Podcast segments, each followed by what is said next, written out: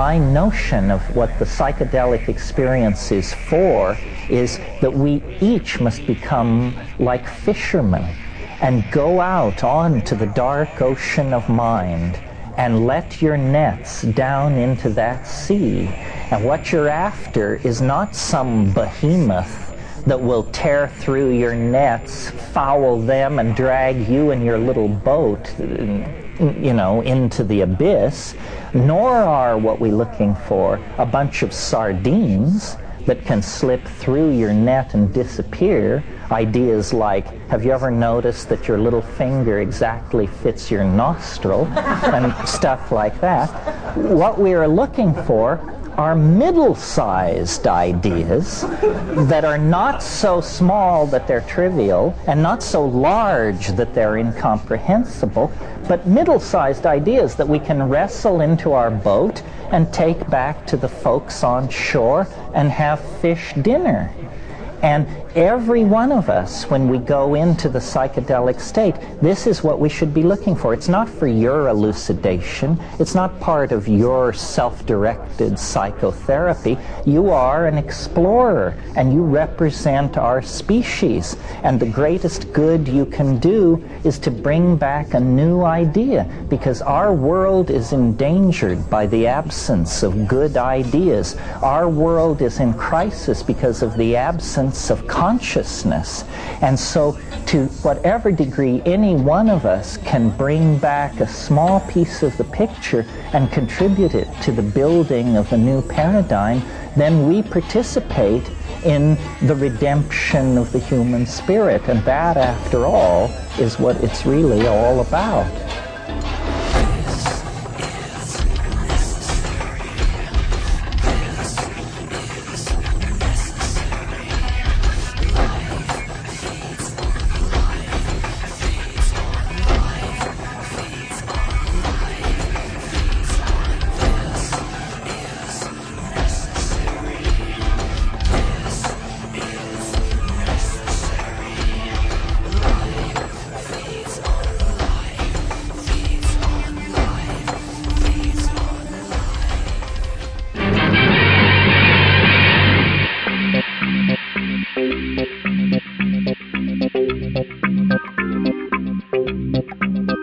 Out there in Marveland, face front, this is Stan Lee speaking.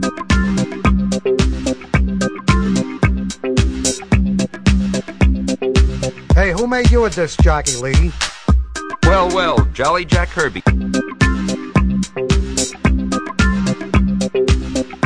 By the way, Jack, the readers have been complaining about Sue's hairdo again. What am I supposed to do? Be a hairdresser? Next time I'll draw her bald headed.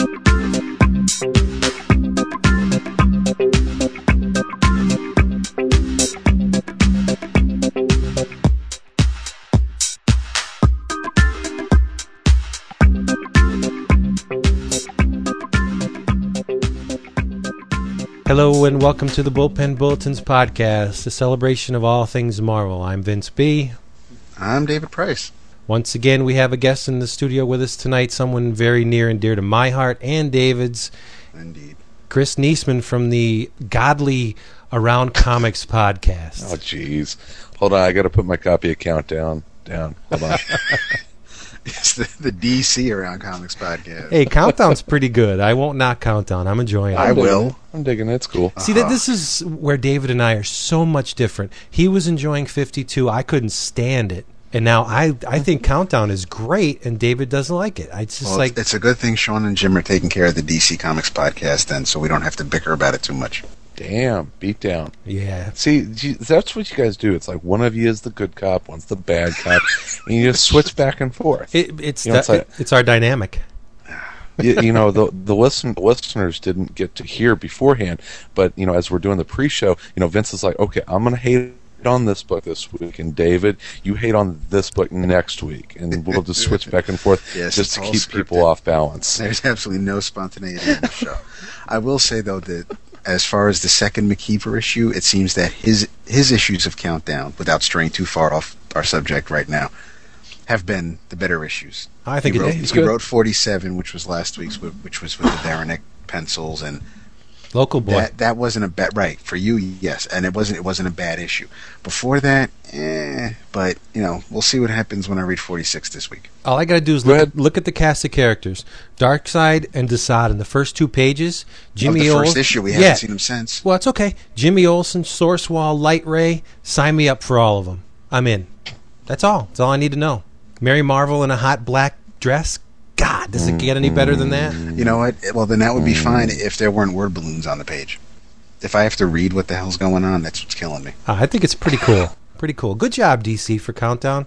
Yeah, Yeah, good Yeah, job. have Pat on the back. they're Checking the fun. mail They're fun. Vince? All right, let's br- let's bring it back. Let's bring it back to Marvel. Draw it All in. Thank you, Chris. Okay. That's uh, why we need a. That's why we need a guest. so, Chris, let's check in with you. How are you doing? I'm doing great. What do you got going on? Uh, b- besides uh, besides your work and walking my dogs and trying to read way too many comics and just having fun with summer and yeah, it's like the you know we're in Chicago and we're enjoying like the, the what that two week window where it's very like Southern California esque here. So trying to um, open up the window as I sit inside and read comic books and, and enjoy it. Nothing better. Yeah. No, but no, things are things are good, man. Wife is wife is, is is great.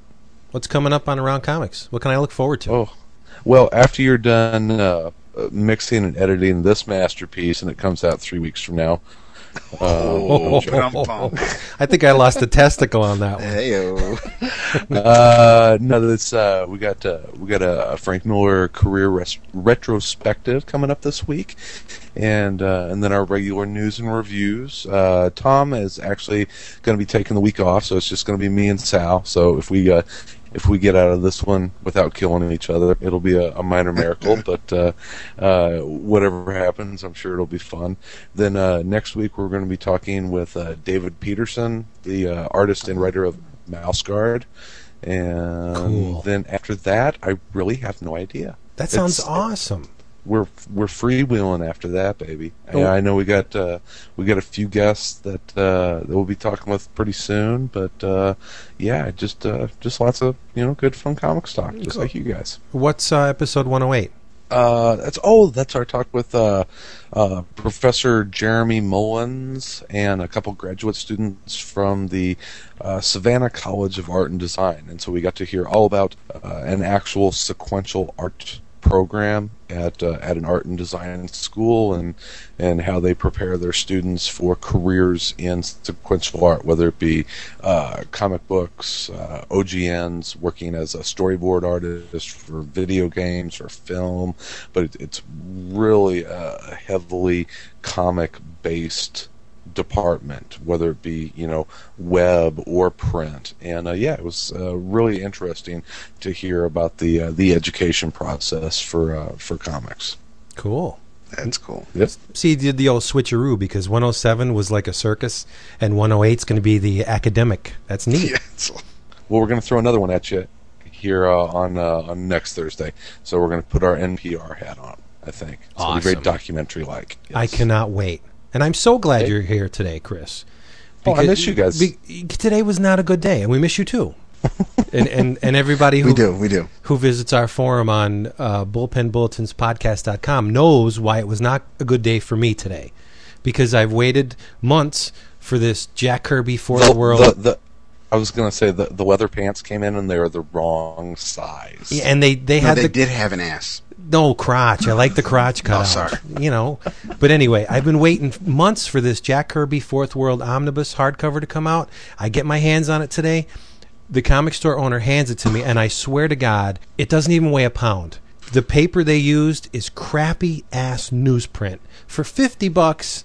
I don't know about you guys, but if I'm going to drop that kind of money on a hardcover, I expect decent paper. They don't get don't get that out of a Marvel omnibus. no, and and and the the the, the kick. listen to this. The kicker was they had a stack of Planet Hulk hardcovers and maybe one or two Fourth Worlds, and the difference between these two things was incredible. The hardcover Hulk was weighty. It had you know a nice presence, and it was it, it- and it was fifteen or twenty dollars cheaper than the the Fourth World Omnibus. Not a good move, DC, because you know what? No more money from me on this series. Done. I'm wondering. Yeah, I, if- I, I go ahead. no, I was just going to do a quick little jab. By all means, if you have something. Oh, let him let him let him do the jab. I was just going to think that if if it, maybe this because Marvel is kind of you know marketing their high end archived collections as omnibuses, and even though this is Jack Kirby and he made his name at Marvel, maybe this is DC's jab at at you know knocking the omnibus format, going okay, well you know this is what we really think of Marvel's omnibus. Well, I, I don't think I don't see how that would benefit DC because No, it definitely wouldn't. I mean, it really is. It really is a sad. I mean, yeah, I'm is- sure that the the number of orders for the first one and second, I bet you it'll drop by at least fifty percent once everybody sees what they're getting for the money or what they're not getting for the How money. you know, just I make was- a collection with crappy paper to begin with. And if there's anything that deserves a quality presentation, it's the freaking Fourth World Saga. I mean, it's it's what the DC universe is based on since what at least thirty years. You can't throw you throw a, a piece of kryptonite in the DC without hitting a new god or someone related to a new god. You know, so like it's a a legendary piece of work that has spawned countless storylines for DC writers and artists. Give the guy his due. Present it in the format that it deserves. You know, I was a little worried when they announced the project, and I was like, "DC Omnibus, what is what is that?" When they didn't give the uh, Fourth World the the absolute Right. treatment, I was I was a little worried that it was going to be subpar because those absolutes are really you know archive quality paper. You bet. You know the slip cases, and it's like you know that eh, they're they're a hundred bucks. You know they're expensive, or they're seventy five to a hundred dollars. Um, but I, I I think you as a as a lifelong Kirby fan wouldn't mind spending an extra twenty five dollars Nope. and getting the absolute treatment on it. I don't think I want to live in a world where Neil Gaiman gets an absolute treatment and Jack doesn't. you know, How was how was Grant Morrison's introduction though? didn't read it yet. I, Okay. I, I tell you the truth. I got my books home, put that in the corner for when I get to it because it's It just it's didn't a, it's you. not a priority. Oh, the art, wondering- the artwork's fantastic, and uh, the coloring. Uh, you know, they didn't go full bore on it. It's all flat color, but still, it, it, it looks the colors are a little bit sharper, and the book is essentially two Fables trades with a hardcover on it. I mean, it's the same paper used in the Fables trades, which is cool. If you're dumping seventeen ninety nine on Fables, that's worth it to me. It's not high end paper. You're not expending a lot of money on this, or you're not investing a lot of money on this thing, and you're getting damn good stories and art. So fine, but for fifty bucks, no, it's No, crazy. this isn't the first. This isn't the first DC collection that has the omnibus moniker next to it. So, uh, if anybody can tell me if any of the other DC omnibuses are of the same format, I mean that little bit of information might have been nice to have. I mean, even What other D, what other DC omnibuses are there? the uh, flaming hand of the source is writing on the wall, and unfortunately, it's not using its index finger. the uh, I know the Image has started using the omnibus Yes. name for like the the uh, Darkness and Witchblade and and that kind of stuff. Godland. Woohoo! Yeah, I can't wait to get that. Um, the no, I'm serious. No, it wasn't. That wasn't a knock. Kirby crack whore. Kirby Craggle. Chris, did you say if you spoke to Chris Marshall, or did you get him on the phone? Yeah, he actually he hadn't heard about it yet. He said he was gonna gonna run to the message boards and and try and find out what was Oh, that going was on. it. Um, He's gonna Super- try uh, and this- contact Avenir. nice. Uh, Superman, the Doomsday Omnibus. That's one of them. Oh, Yeah, and for that price, I would expect it to And I be th- and that's a the soft same cover, paper. though. Oh, is it? I believe it's a trade. I don't believe it's a hardcover. DC talk's been going on a little too long. We don't want to have uh, a flood, a flood of negative emails like the ones we're about to read. I haven't been emailing you that much. No, you call. That's even worse. Well, before we go any further, we got to make good on our promise last episode to finish what we started. And without further ado, here is part two of our conversation with Jefferson Workman and David Wachter from last episode. Chris, David, and I will be back to talk about the initiative and a whole bunch of other stuff. So we'll see you in a little while. We won't see in a little while. You'll hear from us in a little while. How about that? I wasn't so obvious. I'm sorry. I'll- so you know- about it. I'll throw something else into the pot. Another book that has suffered immeasurably post Civil War, and that's Thunderbolts. I kneel at the altar of Warren Ellis just like everybody else, but I think Thunderbolts is in no way as good as it was with Fabian Nicieza and Tom Grummett. That book was exciting. It was all the characters were not exactly squeaky clean, but there was always something to like about them. Ellis's Thunderbolts is populated by pricks, with the exception of one or two. Every character is a disgusting, murdering savage uh, out for themselves. I mean, there's nothing likable about these characters. And I don't want to read about Bullseye every goddamn month. you know, and and putting Norman Osborn in the spotlight You mean Tommy Lee Jones? he's a great villain when he's fighting Spider-Man, but as uh, he's basically carrying the book, it just it's not working. It's, I, I don't think that the work that Nicieza and Grummett did deserved to be just squashed out like that. Now read Baron Zemo, Born Better. In four issues, that book is is ten times uh, the the title that Thunderbolts is. They're just they know the characters. They to to just come in and strip the status quo just for the sake of a uh, an event. It just doesn't make sense to me. And and not only that, how many issues has Fabian worked on this title? The- Just the time invested in this cast is is what a hundred plus issues, Yeah. and just to sweep it all under the rug just because Warren Ellis is coming on the book. I don't get it. I felt Yeah. that way. I felt that way, Vince, about the first two issues. Yeah. I- it was like I don't want to read a fucking book about these uh, nasty, as you said, pricks. They just are. taking taking down these guys who don't want to register. I mean, the whole Jack, the whole uh, Jack Flag deal. I mean, I kind of thought it was disgusting. right. And I mean, they beat the guy senseless. right. And uh, but then after that, I kind of like the interplay that Norman Osborn is bringing into the book. And you you had said you think he's carrying the book. right. Because his that- his psychosis is interesting. Yes, and I think that's what's keeping me interested in this book is where what's going to happen with that. when did Swordsman become such a bastard? You know, didn't he stab Jack Flag in the spine? Yes. The Swordsman in the Thunderbolts pre-Civil War was nothing like that. He, I mean, well, like I said, he wasn't, you know, a role model, but he didn't go around uh, crippling people just for the hell of it. You know, they had Jack Flag in a position where he wasn't going to get away, and he just, you know, zapped him in the spine with his sword, and that's it. Damn.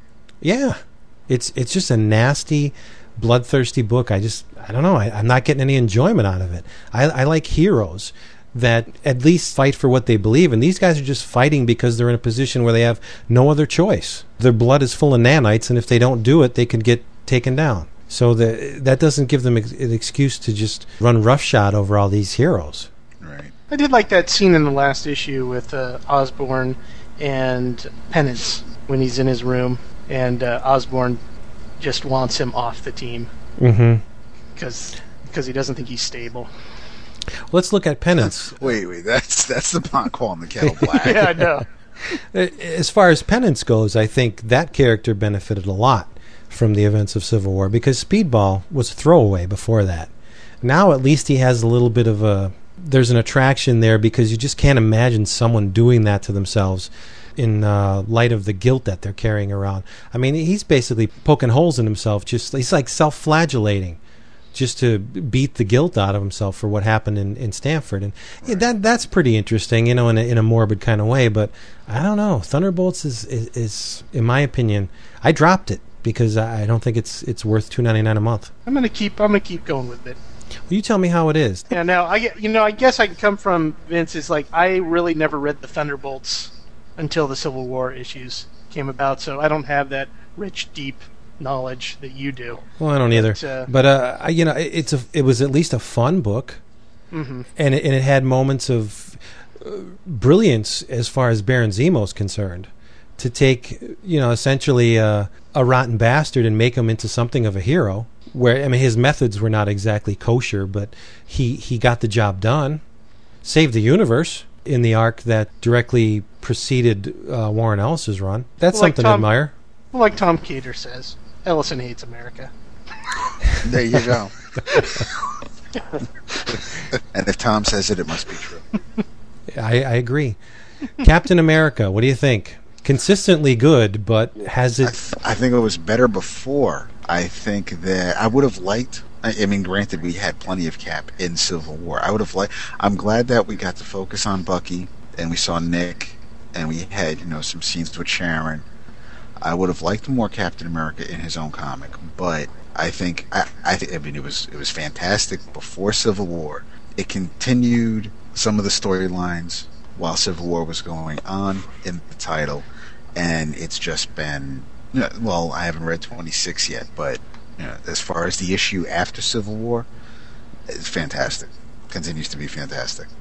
So you think the death of the title character was a necessary evil? I don't know. I'm not saying it was necessary. I'm, I, I, I have faith in Brubaker to, to, to tell the story he wants to tell. I, I don't, you know, it was, I didn't see it coming. I didn't, you know, it, it took me by surprise. I, I, I wouldn't have expected it. So I, I don't think that Captain America had to die because of how Civil War ended or, or if that was going to, you know, continue the Civil War storyline. I'm just, as far as the title goes, Uh, But I think Brubaker had this planned way before Civil War entered the picture. He did. He was he, going had to kill. He had to. He had to push it up. From what I've heard and read, he pushed up his timeline. It was going to happen later on, but Ah. it, it, it, it turned out that this was the most opportune moment, based on how Civil War ended and where where the storyline was going. This was he was still going to do this. This this just pushed it up a little bit. I think Captain America is good comics. It started out Brubaker's run as really good comics, and it continues to be an example of what can be done when a good writer is in charge of a great character, a great cast, great artists. It's just a, an amazing example of how good superhero comics can be. Captain is the first book I read on my file. I love that book. I know Dave reads it. Yeah, it's good stuff. I've had to switch now. I was reading Captain Trades, and now I have to read individual issues. Kind of, kind I think I think off, that, and, and I think I think that is high praise for a comic. If if if you're reading a title and you know you can wait six or seven months, well, for Marvel, you know, almost five, but but six months or so after everybody else has read it, and you can and and you enjoy the story enough where you can read it in chunks at a time, and then something happens where okay, now you know what, I have to read this as soon as the issue comes out. I think I, I really don't think there's much higher praise than that. Because you're guaranteed a trade with a book like Captain America. You know mm-hmm. Marvel's going to publish a trade. You, you know, with an you know what's coming out with an omnibus. Right. Yes. Which. And- I'm, I'm I'm overjoyed. Were you pinching your that. nipples when you did that? I Really? was Jesus. twisting hard. I think you're leaking. Uh, but uh, I agree. I, I did the same thing too. I was reading Cap and Trades, and I said, "Holy moly, I have to read this monthly. I just can't wait." So we all agree. That's cool. I, I, I like it when we agree. How about Daredevil? Well, I, I, I wasn't sure this was going to make it on that list. I it wasn't a Civil War tie-in to me. We had we, we had someone masquerading as Daredevil in New York, and we had Matt Murdock in prison, then in Europe. And granted, Daredevil, quote unquote, made an appearance or a couple appearances in Civil War, and he was in 42. But as far as the title itself, title was kicking ass when Brubaker took over from Bendis, and it continues to kick ass. And Yep. I'm loving this this this third arc he's working on right now. Are you noticing a trend here? As far as Brubaker, Yeah. yeah, Daredevil was just balls out before, and it still continues to be good. And it, and it only had a, a tenuous link to Civil War anyway. So Yeah, I don't really think you can compare. A comparison is even to be made. You know, they they don't really. It's not tied in with it. They don't really acknowledge it too much in the storyline. He's like, oh, maybe I'll throw up a mention, but really, this is just the story I want to go with, and so so there you go. I'm I'm just you know I've always I've loved that title for so long, and I'm still I still love it. It's one of the best ones, probably my favorite one that they're producing. So sweet. I'm in like Flint with that title. So let's look at Heroes for Hire. I don't read it, so I can't say. I don't read it either. I, I, Except I, I- tentacle porn now it's brought some interest. I, I do I do have the uh, I do have the first two issues that are the Civil War tie-ins that I, I have not read yet, and I haven't read any issues to date. Yeah, I haven't read it either, so that's off the list. Let's look at Ghost Rider, which had a couple casualties, casualties of war issues post Civil War. Uh, didn't really factor in before Civil War, so I guess you know the the Civil War comparison before is moot. But let's just look at the time frame. Were the issues that preceded the casualty of war issues as good as what has come after? Those Corben issues, I which thought they were I, good. I love I love bringing that up because so many people are like, oh my god, Richard, what the hell was he thinking? Oh, who put him on the book? I, now, the hell with that. Th- th- those were some two fun issues. Yep. Looking back at um, at Johnny and the whole, you know, heaven and hell and whatnot, and, and that was neat. The storyline, the first what six or seven, eight issues were, were were great. The Corben issues were fun, and the casualty support. You know what? Jack o' Lantern has always been like just some hokey Spider-Man villain, but goddamn, if text don't make him look menacing, so, you- so you give it a thumbs up. I do. Yeah, I, I, I got to go the different way. I, Okay. I, I, I th- Oh, no, I, I think the the casual What? the, the casualties of, of war arc. I just it's not It doing may it. be slow. I don't think it needs to go. No, okay. I don't think it needs to go as long as it's been going. And I am looking at it strictly as as from an artistic point of view. I it's a beautiful looking book, but I don't. I, okay. Now that I, I get what you're saying, but okay. Do I think? I I, I don't know. Yeah, I don't I- know that I completely interrupted you. No, it's all right. I don't really care. Um, I, I- I think the, the casualty of war issues are not only slow, which you're right, they are moving at a pretty. It's like Chinese water torture. It's just, you get a little bit of drip here, a little bit of drip there, but it, it, they're uninteresting to me. Okay. It, it's just uh, it's it's a story that's been told many many times before. Johnny Blaze finds himself in a town and he's got to prove his worth to someone, whether it's a sheriff or you know a, a, a neglected housewife, whatever. But um, and and you're right as far as Jack o' Lantern goes. Uninteresting character. I mean, there's a reason why he got his head blown off in, in Civil War because he's just uh, he's he's um, Ponce. Well, no. uh, What I was going to say is, is he's a poor man's Green Goblin, or he's even a, a poor man's Hobgoblin. It's just it's the same crap. You know, he he he's not very interesting as a character because there are other characters that are pretty much cut from the same cloth that are more interesting. I think he's a throwaway. I really do. And it, it's you can't really say that it's Jack o' Lantern because it's the devil. Right. And even the devil's not interesting, you know? He's flippant and he's aloof and whatever. It's just not fun. Uh, and as far as the art goes, it, it's nice, but I think they did a, a much better job on the first six. You could tell they were really trying their hardest to make that book look gorgeous. And now it's just like, meh, let's just get it out. He's going to have a pickup though with those World War Hulk fans. Yeah, probably. I, I, I'm I'm just not That- feeling those the, those Del Auto covers. Oh, that one World with War the Hulk sword. tie-in. Oh, the one with the sword I in the know. ground. Oh, that Yeah. kills. that's a great cover. That is awesome. It's it's, it's it's it's the it's the better one of the two that I've seen because that first one where he's trying to choke Hulk with his chain that that that that's not thrilling at all. But I'll I'll give you that the sword one is is the better of the two. I really like the covers, though, on the recent batch with the uh, Arthur Suydam covers. Yeah, They are uh, the the man does not do slapshod work. Really nice covers, but the interiors, as far as the stories, eh, I could take them or leave them. Did I say slapshod? I wanted to say slipshod. It's okay. I'll splice it in. Slipshod. so where are we going, Dave? Do you re- you don't read Ghost Rider, do you? Uh, no, I've been reading Ghost Rider Trail of Tears, so that doesn't have anything to do with it. Which is amazing, isn't it? Yeah, it's fantastic. Oh, Clayton Crain. Yeah, Clay- he's just fantastic. yeah, it's insane. And the storyline's good too. Yeah. So let's move on to Iron Man. I haven't enjoyed what I've read post Civil War. I've immensely enjoyed it. really? Yes. Well, why don't you tell us why? Um, they, you know, I think uh, I think it was I and L. Dave were probably the only ones who supported uh, the character during Civil War. I think they've just put Tony in a totally interesting place post Civil War. I mean, I could never have imagined him. He would take the mantle as director of Shield, and within the two issues that I've read so far, you can see the conflict that he has with being the head of Shield. That maybe inside he doesn't feel that he has the merit to do it, but um, I don't know. It, it's just really cool. And then, and then with now the introduction of uh, the Mandarin character coming back in. That's that orange the- guy, isn't it? Sorry. He's so sweet. the Mandarin, and the, with the appearance of the Mandarin coming in, and the, just the one panel where uh, they presented him with the ring, and he goes, "There's one problem," and he holds up, and he's he's got stumps Oh, for, damn. uh, on his arms. They've cut off his hands. Um, They give him a cock ring. Oh Jesus Christ! it'll be an interesting battle. He can fight um, Misty Knight and Colleen Wing. There you go. Get him.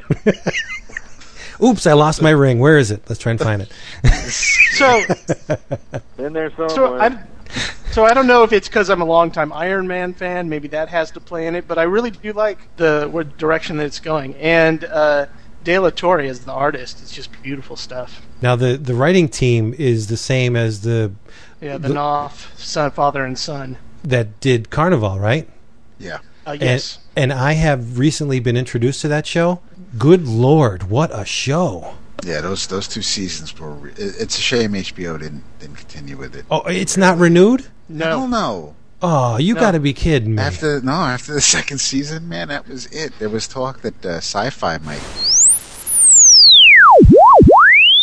I think Sci-Fi is going to pick it up. no shit. Now, see, I don't. Totally unrehearsed.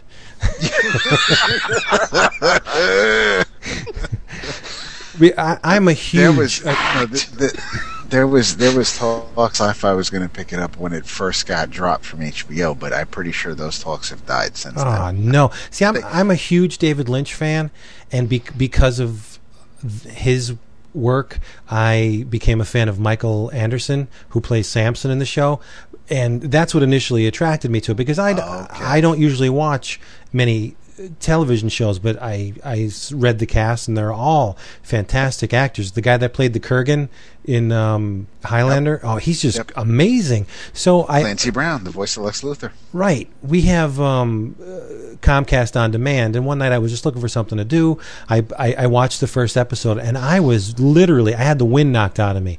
It Yeah. it was just so good. And that episode, Babylon, where the one daughter of uh, the guy that always plays um, The slimy guy, the Frank con man. Frank Sinatra. He uh, he he does a great Frank Sinatra. The one where she was uh, killed and and the Yep. the ghosts. Oh my God! It was just beautiful television. it was It was, great. It was a dark show. It was a great show. It was well written. It was well acted. I don't like Nick Stahl, but I liked him in this. Um, where it ended, did they resolve anything, or did it just leave it open? no, it's it's open ended. It, it Ah. it completely it it killed me to see that last episode because I was like, oh, okay, and then. I mean, I'm not spoiling it for anybody, but I just Well, I, mean, I, didn't. I, I, was I only saw the first six. So I have the the first season on DVD and HBO because HBO gouges their their viewers you and you paid eighty bucks for that? Fuck no All right. no that's what I'm saying like I bought that one when it was on sale big time and that's why I haven't bought any HBO series since because they don't know how to price their DVDs No, they're ridiculous. I haven't I haven't bought any episode I, I bought the first season of Deadwood when it came out and it was on sale but I haven't bought any seasons since same thing I would love to own The Wire but I'm not spending 80 You're right. 90 bucks on the on, on 13 episodes and how many and, and there's hardly anything for extras I think. So- I think. they are Star Trek. you know I, I- Jesus I think the the the uh, reasoning behind the pricing of their DVDs is they want to get subscription fees from you as if you subscribe to Homebox. No, really, f- I can believe to that. watch that show. But what, what's Homebox a but month? meanwhile it's it's it, they're owned by Time Warner it's like do you really need my money this badly Well, let's be honest. They are all really excellent shows. I, I don't think there's a stinker in the whole Homebox stable. It may be the Cat House, but that's just ridiculous. But I mean, the, the hey man that might get someone in the mood oh no, they're all ooh, disgusting women. Well, dude, they're whores. Uh, I know, but I'm just the dramas are really good. So I don't know. eh, Maybe Well, you pay for first, quality. The first few seasons of Six Feet Under, I'll, I'll grant you. I mean, towards the end, Six Feet Under got a little out there for me. But in any case, um, yeah, no, Carnival, great series. I um, that was one thing that made me interested in Iron Man after issue seven because what Warren Ellis wrote the first six, hmm and then which was well, like the extremists, or- Extremis, yeah. right? So, um, and then the Knaufs came in for issue seven. Uh, are they still writing it? Yes. Okay, See, well, see, that's great. I, I bought the first two, and I just, I just wasn't digging it. I will agree I- with Jefferson though; the art's very good. I have one Thank you. issue. Yes. Of, uh, I love you again. I have Thank you one for giving me that. of the. Um, I have one Civil War tie-in. I think it might have been fourteen. It's the issue where uh, where he kills um, Hap That was pretty good. Yeah, you're right. Because there was almost like an actual battle in that. I mean, there was like Iron Man versus Cap and Spider Man, and it. You know, I mean, that wasn't a bad issue, but that was the only Civil War tie-in. And then, of course, you know, I think we both bought was it War Crimes or whatever the hell that was called with the Mhm. great cover of uh, God knows what. It was supposed to be Kingpin. Yeah. Kingpin fondling a nipple. Uh, so, uh, I guess we're a little bit split on Iron Man. I, I- I should take Jefferson's uh, opinions to heart and maybe pick up the trade. We'll see. I give it an A plus. Do you really? That's good. I do. I really. I do really enjoy the book. I think it. I think post Civil War, he has possibly one of the most interesting positions now. Yeah, that's what I'm interested in. I'm, I'm interested in Tony Stark, director of Shield. I I'm curious to see where that goes. Although, you know what, I like Tony Stark in the first, not even first full issue that he was in in Mighty Avengers. I think he's uh He's wacky in that, though. well, dude, we, he wasn't even in the first full issue. He turned into a chick, a robot chick at that. So it's not like you can even say that he was in Yeah. the first issue. Um, That's a good then- segue. We can use that. and I was I was going to mention the initiative, but that was Rhodey. Uh, was not was was Tony Stark even in the initiative? No. Okay. And- I mean, I'm not talking about the one shot. I'm talking about the new ongoing. So Yeah, in case no, he's anybody not out in it. there is is confused, but okay. Wh- While we're on the subject, let's ru- let's run with this. If Civil War meant having great books like Mighty Avengers and The Initiative, then I'm glad Civil War happened because those two titles, especially The Initiative, I think The Initiative was brilliant. Oh, I love that first issue. Kicks That got off to a great start. Did you read that, Dave? No, I'm not reading the initiative. How about Mighty Avengers? I'm reading Mighty Avengers. I'm loving that. yeah. Yeah, that's a really fun book yeah. uh, to read, and I like what how Bendis is writing it. I like his, uh, you know, using the uh, his new use of the uh, thought balloons, Woohoo! or or as some people annoyingly call them bubbles. Well, aren't they uh, bubbles? You don't think they're bubbles? Hmm. They're not bubbles. They're balloons. Yes, and not bubbles. Bubbles. But, That's but they look like a bubble, No, and they- they're not, and they're They're tied. not called word bubbles. No, they're called word balloons because right. they look differently than than and a thought bubble. balloons are called thought balloons. it's pop up Mighty Avengers. it, it is like it's like the uh, one of those VH1 Yep. Look at video things, pop-up videos. Wow, so Yeah. that, that that's what it's like when someone calls something something you're not a fan of. Okay. yeah. I, I've seen some floppy Well, thought go, bubbles. I fucking hate them fucking bubbles. Don't fucking say bubbles to me. You say bubbles anywhere near me. Well, it depends on how much throwing bubbles alcohol you had and how, how adamant you feel about something. Well, call them what you will, thought bubbles, thought balloons. They are quite effective. I, I, I like them, and not just because I'm an old fart and that's what we used to read. I, I just, I, they're, they're nice to have. It, it just gives a, another little perspective into the mind of the character, which is doesn't hurt the writer at all. The writer benefits from stuff like that. So, um, it, yeah, it gives the book its own feel that's separate from every other book that's out there. yep. And was was Tony hitting on uh, Ms. Marvel in the first issue? I kind of got that impression. Uh, Tony was hitting on everybody. I don't think he was hitting on. I don't think he was hitting on Carol though. He he might have. Um, he was thinking things like like the thing about uh, was it Black Widow looking good in leather, but then he thought to himself, not as good as you. baby. And uh, I mean, he also he also had the. Uh, you also see the the little I heart image when, uh, when, or no, he thought "marry me" when he saw Natasha working out, and um, Ares had the little heart image when uh, Black Widow took command of Shield. Could But we pretty much agree? Mighty Avengers and the Initiative are worth the price of Civil War all on their what own. What about the new Avengers? yeah, I think what I think what Bendis is doing between both of those books is great. I like New Avengers, but I'll be honest with you, I liked the character profile issues a lot more than this trek to Japan that's going on and and and Elektra. I maybe I'm just Electra'd out uh, after seeing her in Enemy of the State, and she's uh, she's too she's like the female Wolverine. I don't know. I, I like the individual character profiles. I never cared for Luke Cage all that much, but after I read Bendis's issue of uh, New Avengers, I, I, I like the guy. You know, it gave us a little bit of a insight into what makes him tick. Same thing with Natasha and, and Hawkeye. That was cool. And uh, the the Captain America issue was was really good, and uh, the Spider Woman issue was great. It's just, and now we just have this.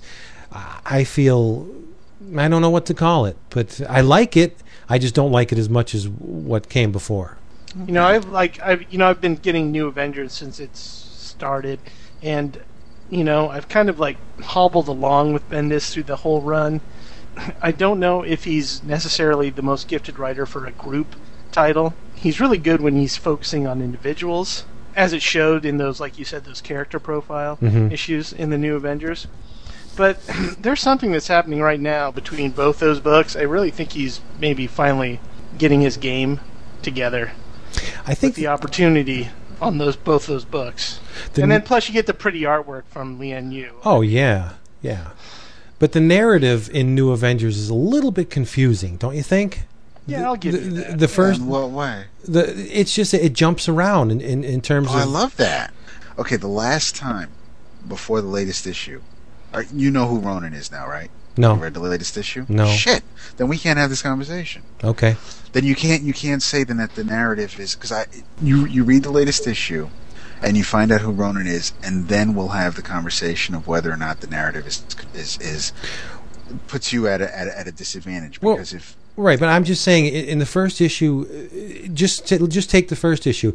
They were uh, in location X, and then they were in Japan, and then they go back to the room where uh, Cap was laying on the slab, and then in the second issue, they were somewhere else in a different time frame talking to someone about something that happened before they ever saw Cap. You know what I mean? It's just it was just it seems like it was bouncing around. It would have been it would f- have fl- flowed better if it was not so much linear, but at least somewhat. Okay, you're not alone in saying that because Sal has said it. I mean, a few people have said that you know enough with the jumping around. Just tell the damn story, you know, chronologically. Or Yeah. linear, you know, just do it. Like, and I don't have- I don't need stepping stones. I don't have to go from A to B to C. I can understand a story that jumps around, but it, it- maybe it was his goal to maybe give you a little bit of a vertigo feeling or confuse you a little bit or I, I don't know. What were you going to say? It, it, it, it works. Read, read, read the when you get the issue, read it, and because it was a throwaway line that Spider-Man said about you know I wish we were back fighting Brother Voodoo or something, and you know you might have thought. Well, what the hell's that got to do with anything? Where the hell did that come from? And I mean, it, it will make sense as it goes on. I don't see don't tell me Ronin's brother Voodoo. No, he's Flash Thompson. It's Barry Allen. I'm not, you know, I don't want to, I don't want, I don't want Bendis to continue. Just, tell me, was it friggin' brother Voodoo? Yes or no? Just No, say yes or no. Was it brother Voodoo? It's Paste by Pete. You, it, it, not, you're not saying no, so it must have been yes. That's right. It is. It- You he's gotta be Cage. He's he's he says yo to Cage an awful lot. This isn't a tool that I hope Bendis will use I knew those throughout the rest chicken bones. run. That's right. See, they weren't a necklace. It's it. You could see the voodoo doll tucked in his belt. That's right. It's That's a- that's no voodoo doll. hey. ah, zing! I have no problem. I mean, you know, if, if I'm the minority, then that's that's fine. I have no problem with, with him fooling around with, with time, the way he's doing it in this in this current storyline. I'm enjoying it. I I'm not trying to you know dismiss anybody that you know. I'm not trying to say oh you must have a hard time following it. If it's just not a storyline, it's just not a device that you might be a fan of or think he might be just abusing, and that's fine. I can see that. I just I don't have a problem with it right now. Well, yeah. what he's in the way he's telling the story. I don't I don't have so much of a problem with it. And I think another part of the reason why I don't feel that invested in the story is because I read it monthly. Whereas if I read the story in trade, which gives you the opportunity to go back and, and leaf through things and maybe revisit some parts, maybe it would gel more. You know, monthlies are, are a bitch to keep track of. They really are. When, when you They read be, yeah. when you read so many books, it's just difficult to nail down stuff that happens. And you know, you don't go to see movies in 20 minute chunks. So, I don't know. That's why I switched to trades. I want the whole thing in front of me. I, I need to see the whole piece of work at once to judge. I mean, how could like like Dave said, how could you judge Amazing Spider-Man after two issues? Right. Maybe he'll he'll pull out a winner and, and make that the best goddamn Spider-Man story in the last twenty years. You don't know. So, let's move on. I tinkled over all that, I guess. Uh, how about Pun- Punisher War Journal? It's awesome. I agree. It really is. Yep. I don't. heart fraction. I don't think it's lost any of its steam. It started off really strong, and it's just continuing. Jefferson, Fractions on a streak. He is. I, I like I like that cap costume. Oh, I do too. Yeah. Is he? Um, has Marvel made any approach uh, to Fraction on nailing him down for an exclusive contract? I- If not, why? He hasn't Yeah, said really. anything. They- It might interfere with his Casanova. fucking Ellis is exclusive, and he's got Doctor Sleepless and Black Summer, and God knows what the hell else coming out Is- from his independent work. Is Ellis yeah. exclusive? I Ellis didn't know is that. exclusive. Yes. Um, I can't wait for Doctor Sleepless. Continue. yeah, me neither. The, the thing with exclusives is you get benefits, you get health insurance, things like that. You just cannot work for if it's a Marvel exclusive, you can't work for DC, and if it's a DC exclusive, you can't work for Marvel. As long, which is why you know. Gray and Palmiotti are exclusive, which is why they're no longer writing Heroes for Hire. If Jimmy wants to ink something that's done for Marvel, I'm sure that's not a problem. But as far as writing, he's not going to be doing anything for Marvel for Well, the it's all- time being. It's all going to depend on their individual contracts that they make up. Yeah. Right. You know, because you got because I know Mike Norton, he can't work on anything else. Right. Oh, any Uh, whether it's from DC any. or whether it's his What about Loaded? stuff. The one did he do? Um, He did that before, Loaded Bible? Loaded- He had it finished okay. before he uh, signed it. which was And I'm sure was really good. I'm dying to read it. Oh, it was really Um, good. You know, obviously, any Hulk work we see from Gary Frank in the next couple of months was done a while ago because now he's exclusive to DC. That was really weird, wasn't it? That really, really was. I'm pissed. Yeah, it's disappointing. I was really, I'm going to miss him. yeah, I know, because I mean, what, I'm not. I don't see me getting action anytime soon. But you know, you never know. Maybe they just want to wait a little bit before they offer it to him, because really he's only been working for the company maybe just a year. Yeah, and, ev- he's, he's writing No. two books. and everything he's done has been friggin' Oh, yeah. amazing. Oh, yeah. It doesn't take a. I mean, even Joe Q could see, hey, this guy's really good. yeah, You know, and he he's he's writing Punisher War Journal. He did the put the chicken down, Joe. the, Joe lost weight. I know. Um, and uh, you know he wrote the Spider-Man annual, and he's co-writing Iron Fist with with Brubaker. So I mean, it's not like he's he's got a proven Marvel track record just yet. So they Uh, might want to get a few more months under their belt. But you're right, I do agree. He should. No, he's be- got the be uh, not, not the, the champions, champions. Yep. coming up. coming up. so, like Dave said, it depends on the contract, but uh, I, I hope they do lock him down soon. It, it would give it would give me a reason to read a lot more books. Yeah. And I want See, hate to see him jump ship.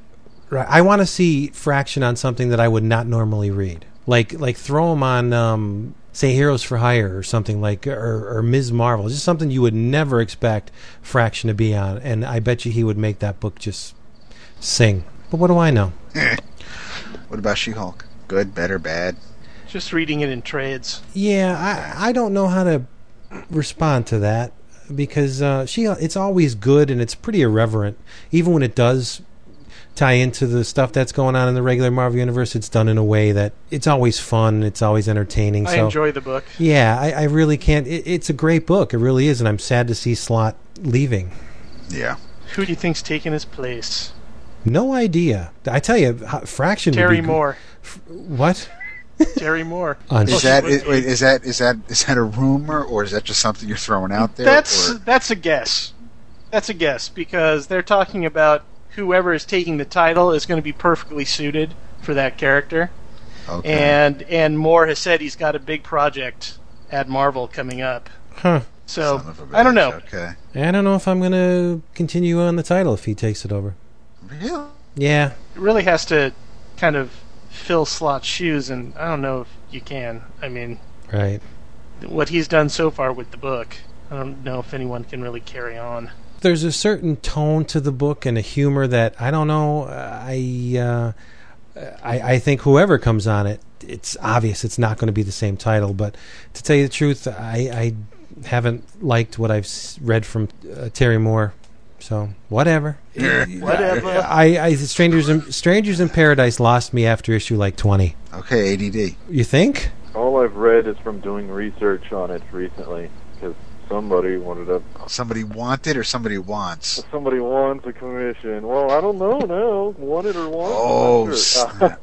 but uh, Snap. so I had to do some research. So So actually, I've, I've probably read four pages of it, and I'm sure you got a real feel for. and they for weren't Deep even in a row. research. You know, it's just The- yeah. four pages. And I, I got to tell you though, I had my fill. oh, I was like, mm, that's about enough. I think I Yeah. that's about all I need to read of that. I gave him, I get, I gave it a real good chance. yeah, I gave, I gave him gave him some real strong four pages out of eighty some odd title issues, so that's good. Yeah. I think if the the book would be a little better if there was more rug munching in it.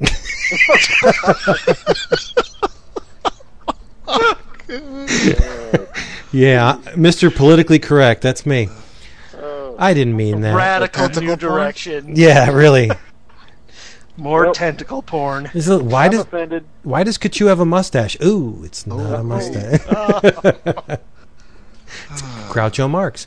But, um, well, we've we've basically covered uh, most stuff here, huh? Get Baron Zemo born better when the trade comes out. It's very good, very interesting.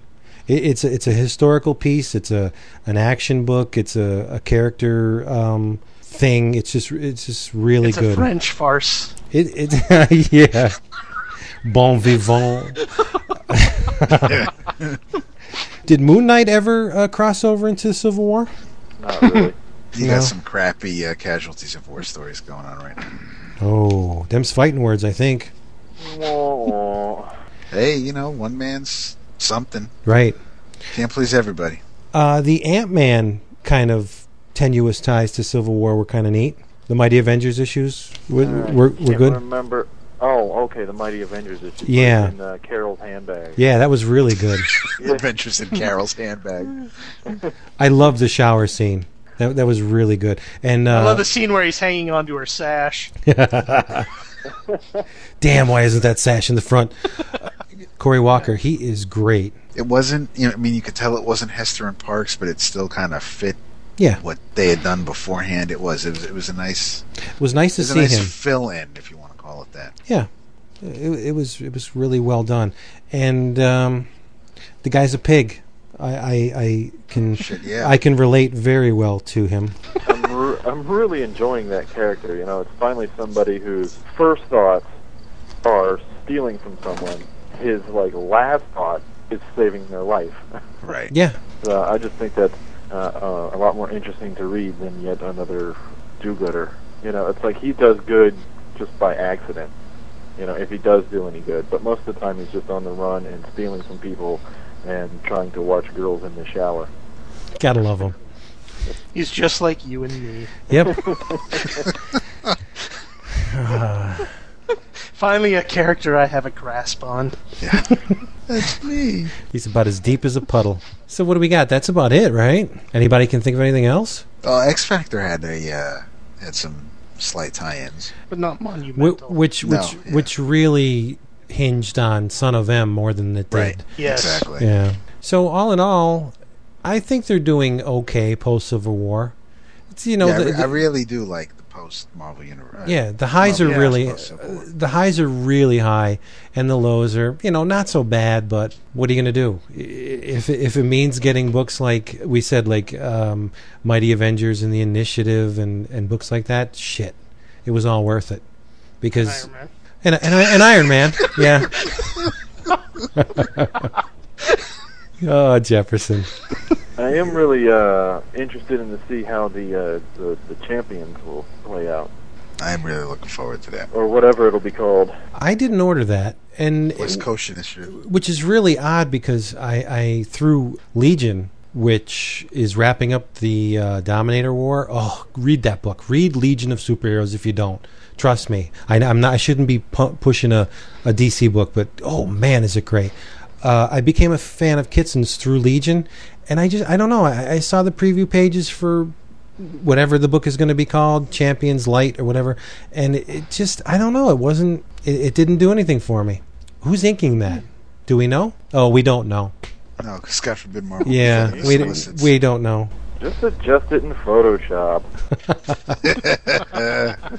if it's his partner from Legion of Superheroes, it might be Mick Gray.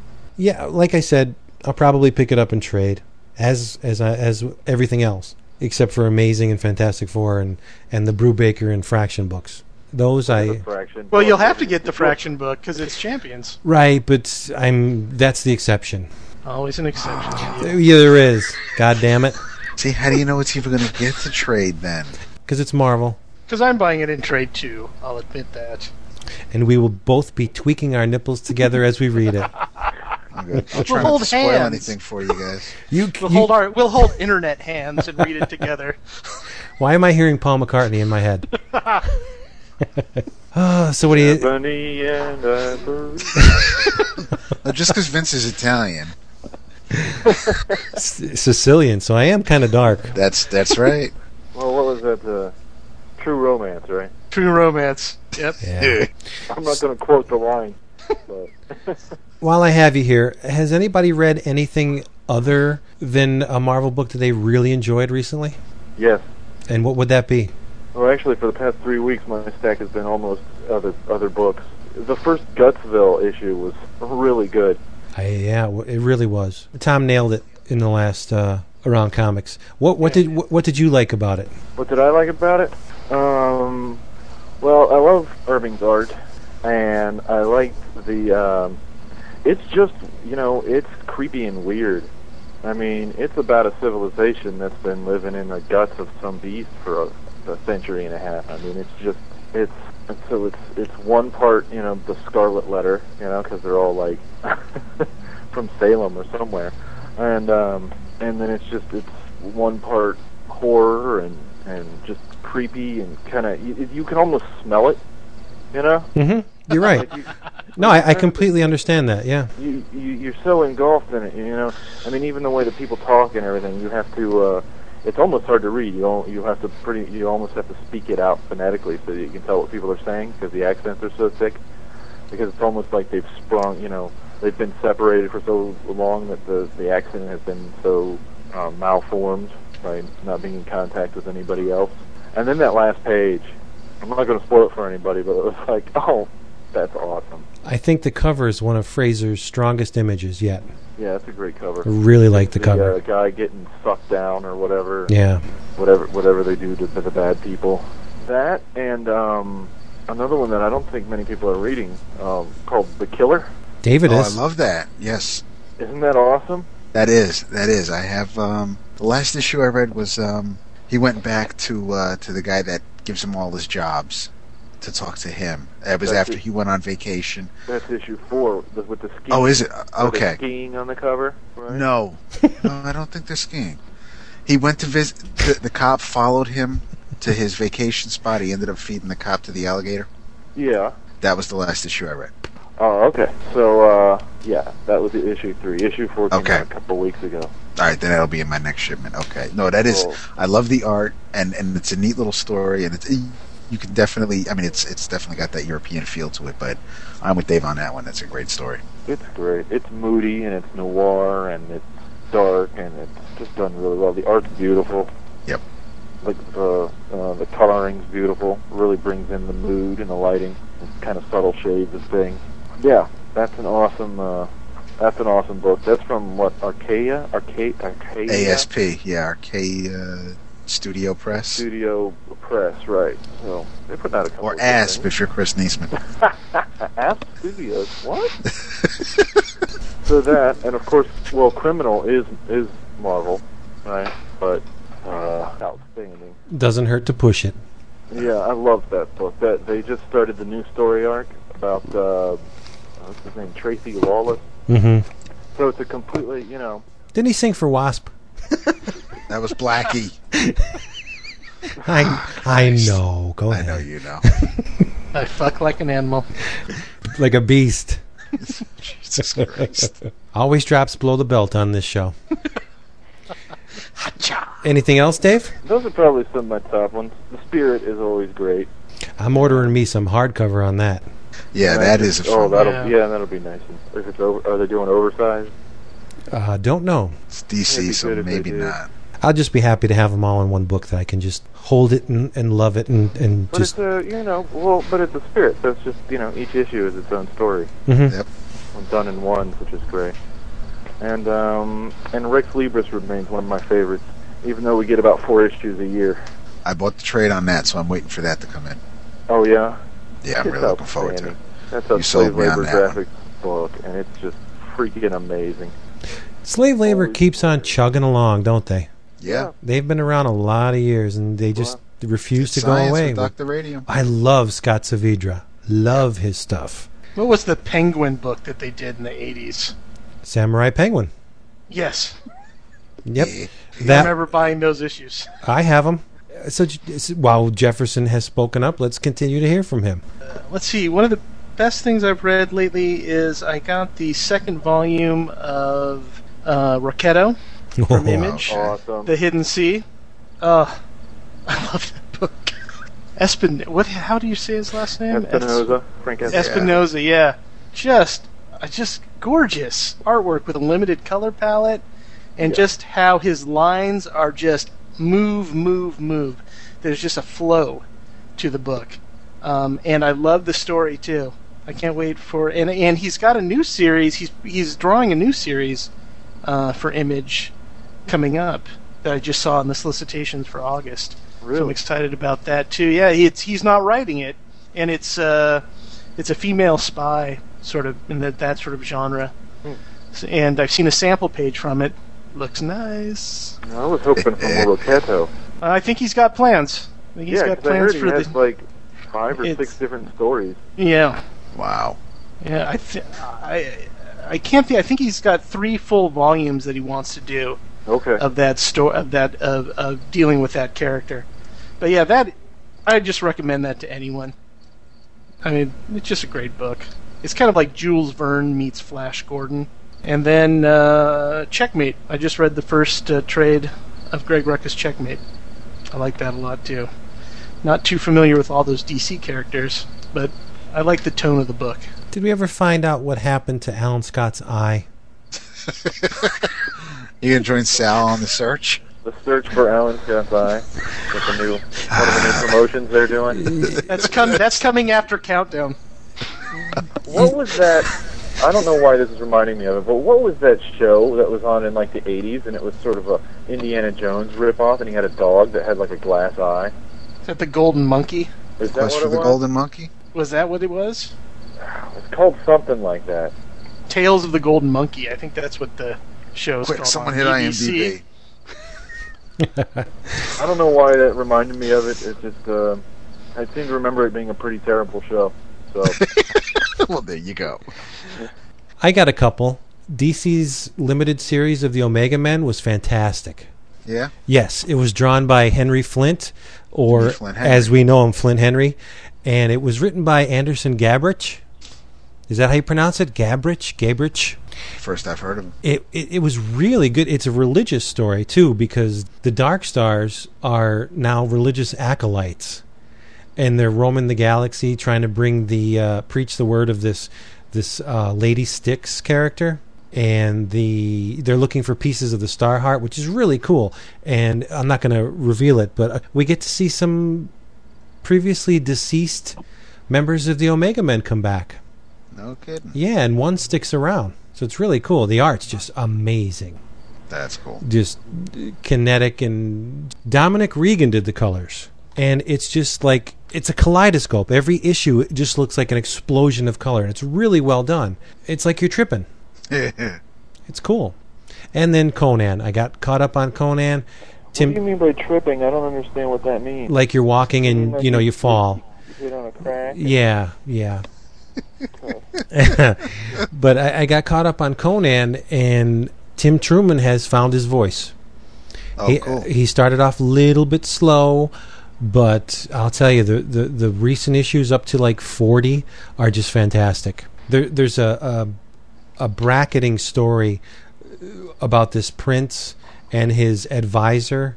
And the prince is really into reading about the legends of Conan, and they kind of these stories about Conan kind of direct him in decision making for his people and his lands and everything. And the uh, advisor is uh, trying to undermine what's going on, and he's pushing him in oppor- opposite directions. And then you get the Conan stories that he's reading.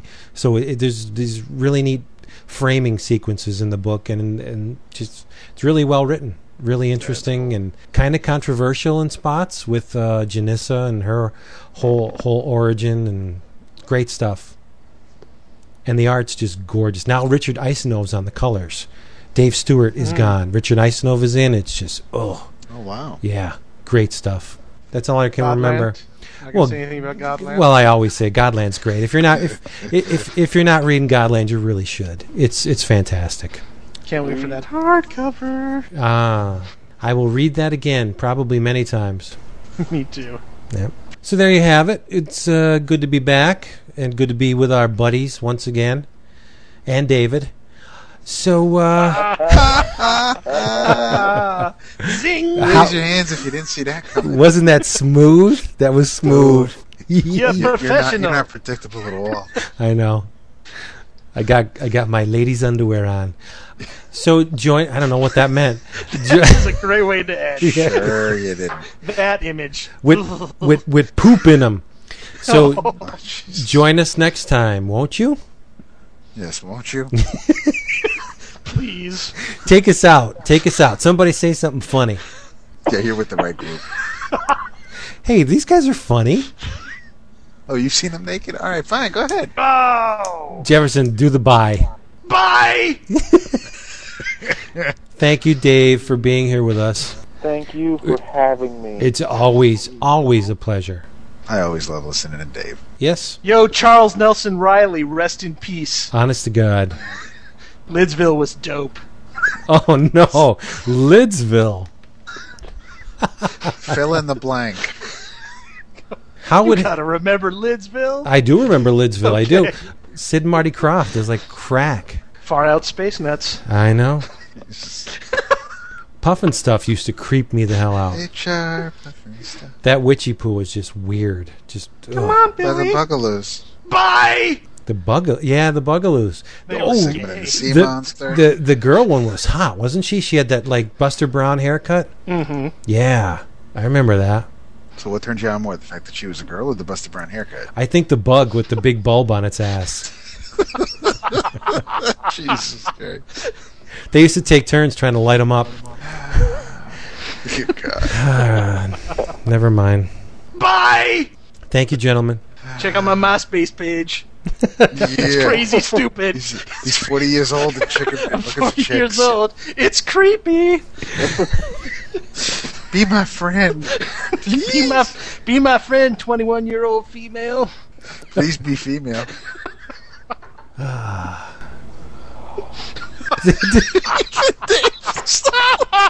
This is going from standstill, crickets, standstill, that's, crickets. that's okay. Dave's like, Dave's like, why the fuck did I answer the phone? Christ, that. so, if, if anybody, uh, fuck it. Let's just let's just say bye. bye bye. Bye bye. Bye! Bye, real loud. Night, folks. See ya.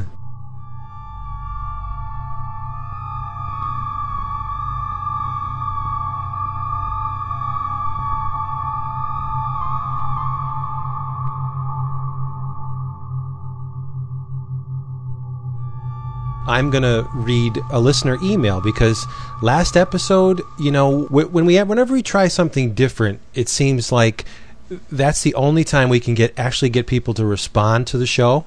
Very few people send emails that say, "Hey, you know, nice job. Love the sound effects and the the audio bits." Now we don't get that. We get well, we, we usually get them on the forum. We know well, yeah, are. we know the people that like that. Right. that But uh, whenever we, we, we try and, you know, slip something by people, they react and they react very strongly. And uh, we got a lot of email because of last episode when I admittedly pushed the sound effects and the fart sounds and puking people. And, you know, I, I- pushed it. I tried something different and uh, a lot of people reacted negatively to it. But I'm going to read a positive one. What the hell? I'll let David read the negative ones. The first one is from Kevin C. Johnson, who goes by the name of Saint Sin, S Y N. He says, Vince, I've emailed David over the MySpace page a bunch of times, and I am now on the forum. That's a good thing. I've really been enjoying your work over the past few months, and I'm doing my damnedest to catch up on old podcasts. Love the show, love the work you and David and company have done. Looking forward to future podcasts, and uh, until we type again, keep up the great work. And that's awesome letter from uh, Kevin C. Johnson. See? You're here. Yes. Kevin. But we have another email from uh, Hulking Marvel Man who did like last episode. David, why don't you check in with that? Well, he likes he likes them all basically. Uh, his email is: I've been listening to comics and other podcasts for about two years now. The comic podcasts I've subscribed to in the past are Word Balloon, iFanboy, Comic Book Noise, Comicology, Uncanny X-Cast, among others. What the discovered fuck? What the fuck? But no, he's got the, the Word Balloon connection right there, baby. See, you gotta read between the lines. What the fuck? fuck Suntress. Uh, maybe you're among others. I'm happy there's someone with the comic book noise shout out though, so that's all right. Okay, all right. You want me to just add around comics in there? You want No. me to butcher his email? What the fuck? Right. I- uh, Give me the give me, send me, send me that email. Guerrilla marketing. I discovered No, yours a week ago by browsing iTunes. Oh, I love this part. You are my new number one comic podcast, replacing iFanboy. Oh, this guy's awesome. He is. He's my new favorite listener. I stopped doing acid and smoking pot in 1989, but I am closer to your age group and obviously your interest than the other comics podcasts I've listened to. Why stop? Go ahead. I also am a huge Godland and Fear Agent fan as well as anything by Kirkman. I love the acid trip feel of your show. I'm almost 37 and relate to your perspective on the books and love the crazy sounds, effects, and music you use. Awesome, awesome, awesome. I love it. Look at that. See that? Some there is some intelligent people out there. Signed Steve Gerber. Oh. Stanley, Steve Gerber, there you go. Uh, unfortunately, though, not everyone felt the same way. No, No, So this is- for every for every one hulking Marvel man, there's like three anti Yes. hulking Marvel man. And here's one of them now from Mr. Carlos. Carlos says, I used to be a big fan of your show, but I find myself losing interest. Why, may you ask? Well, the intros have gotten way out of hand. The laugh track added to the last show is lame and cheesy, and playing audio clips over people t- talking is very distracting. While I used to find your show fun, now it is just annoying. I could not make it through the first 15 minutes. And why the hell does it take you guys so long to put shows out? If it's because of all the terrible audio clips, I'm here to tell you they are not worth it. Vince and David are the reason people listen, not to hear some retard moaning while David is trying to talk about comics. Trying is the operative word in there. Oh, I And- like a retard David the same sentence. there you go. Uh, And- and wait. by- oh, I'm sorry. and and by the way, you guys have an intro. It's the Stan and Jack song. If you have to do extra in- intros, then fine. But please take out the laugh track and excessive clips later. Well, I will grant your wish, young man. I'm going to stop doing the underlying sound effects and the you know the nature sounds. I won't do that anymore because it does distract a lot of people and it really adds to my editing time. And so, I mean, if I don't have to do it, it's money in the bank. So yeah, that's that'll stop. The fart sound effects will stop. It's kind of you know I only put them in to make Marty laugh. so they they've done Do their the same thing by just poking him. yeah they they've they've done their job. So you know it was a one time deal. But I will never stop doing the intros. And there's got to be some breaks in our conversation because it's just going to get boring listening to us for two three hours. You need you need that little. Uh, diversity and if i could teach you guys something or lead you on a path to do some investigating yourself then I'm going to do it. So the breaks, It's like Warren Ellis and Planetary. right? It's the back matter in the middle. Hey, uh, hey Vince. Hey, yeah, You're, um, speaking of intros, where's my intro song at? You've been telling me for months you're going to be setting us up with an intro song. yeah, I got to get on that. I mean, I, I listened to this last this last episode of Bullpen Bulletins, and there's like there's like an hour and a half of like special effects and remixes. I'm like, some bitch couldn't sat down for 20 minutes and worked on a on an around comics intro. Well, now that I man. have now that I have the fart sounds and the puke sounds, I mean, I'm ready. You know. nah, yeah, I'll get that out to you soon. I'll talk I, to no, I'm I'm just giving you shit. I, No. I, you know, I on, the sound effect thing, it's you know, first of all, you know, it's I mean, listeners. I'm glad that they're giving you feedback on what they like and what they don't like. You know, it's better to do that than to silently just go away Mhm. if you if you don't Sure. like something.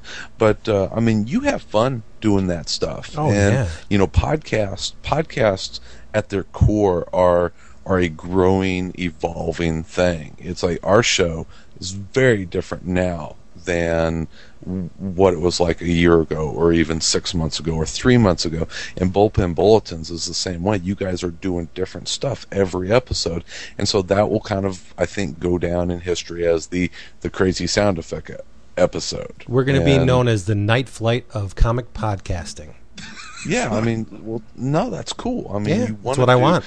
Yeah, every time I listen to a new bullpen bulletins, I want to hear different stuff, you know. But at the core of it, and what I think you guys and your mission is, at, at its center, it just needs to be around good comic book talk, which you guys always bring.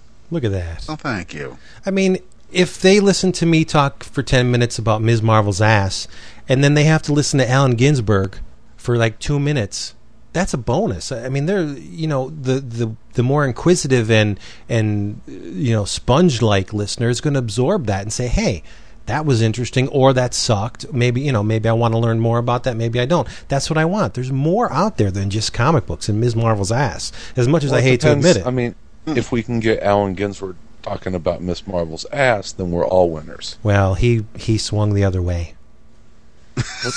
so you know, It's yeah, may- luck. maybe Hank Pym's ass, but uh, that's a different story. Jeez. All right, we have another one. David. We have one from someone called Lurkin K, who says, I didn't really feel like joining the forum to say this, so I figured I'd just drop you a line and answer some of those questions you had. The file size is almost immaterial to me, but the increase in fidelity was noticeable. I could hear everything quite clearly, which wasn't always a good thing. I listen to a podcast for content, whether it's comics or tech or comedy. I don't want to have to sit through an epic In-A-Gadda-Da-Vida like intro. it's undeniably, qu- which is a compliment, I think. Yeah. It's undeniably quite impressive, and yeah, I have a wheel that can skip right through it, but I'd rather not. Between the enormous intro, the obscure B movie trailers, which are interesting in their own context, and the source wall outro, I'm curious if the rest of the episode's content might have been fit into a single podcast. Yeah. It would have been nice to know we were only getting half of the conversation on post Civil War Marvel ahead of time. The new audio beds played under the discussion is almost annoying. Not quite at the unlistenable stage yet, but getting there. It was distracting and seemed random for randomness' sake. I really enjoyed the interviews in this episode simply because it was quieter. And it was, and and that was that was. I mean, if you want to call it a bumper, I think you know Miguel talking to Simone Bianchi was was a nice breather. Was a nice break between the craziness. Yeah, and there's But- nothing wrong with randomness.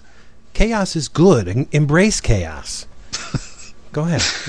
the broadening of the show's horizons is a good idea. You can probably still consider it a mighty Marvel podcast as long as it's at least half Marvel topics. I'd love to hear your opinions on books from other companies, but if we're going to continue indulging our inner John Cage, I doubt I'll make it much further along. Wow, reading that over, it does seem predominantly negative. You do seem to be enjoying yourself, so that's something.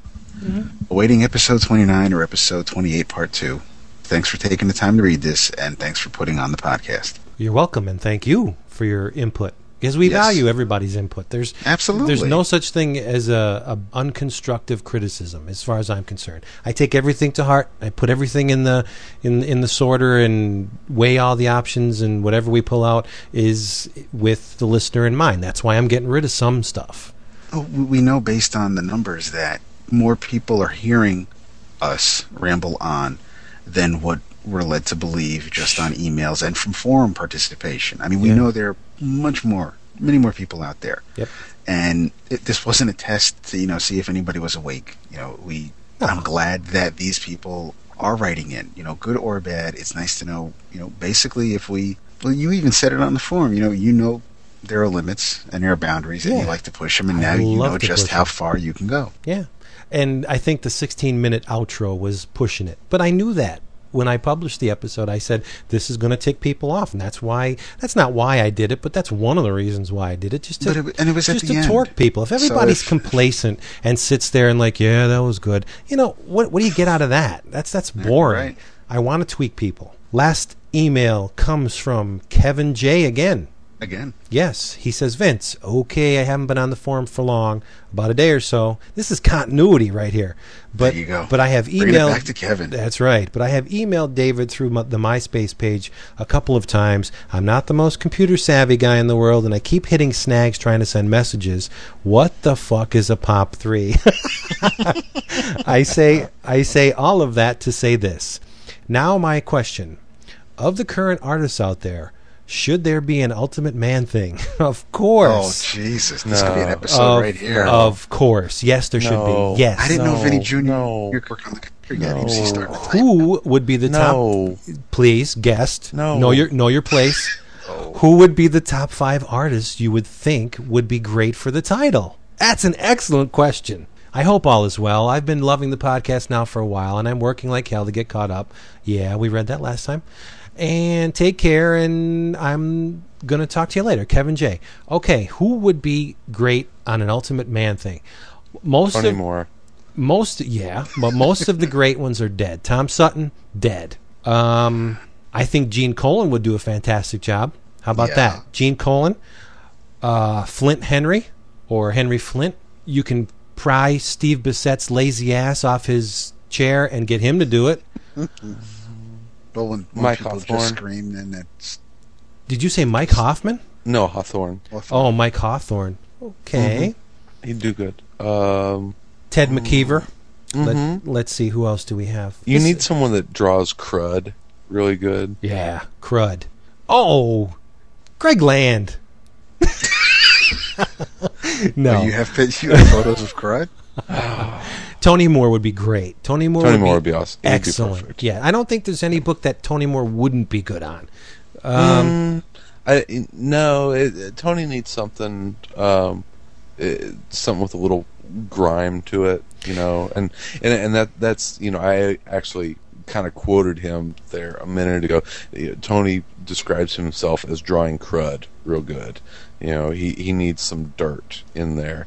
Uh, I always thought Tony would draw uh, a bitchin' uh, Ghost Rider. yeah. Um, your buddy after his little Frankenstein story that was in the Marvel Monsters series. Oh, Scotty? Scotty Young would kick ass on a Man Thing title. You know, I tell you, Scotty's he's his style right now is this really weird, awesome mix between Pascal Ferry and Humberto Ramos. Yeah, Can't go wrong. Do you kind of see that? I see it. It's, I mean, it's, it's, you know, he's got like Ramos's really exaggerated features and, you know, his kind of the, the disproportion which works, but then he's got that, you know, that Pascal Ferry almost sensibility and, and, you know, the coloring and just the, you know, just the, the subtleties of, you know, oh, it's, I, Scotty's stuff right now is just rocking my world. Scotty really like Scotty draws like a bastard. He really He's- does. Um, and he's quick, and it's it's Yes. disgusting how fast he draws.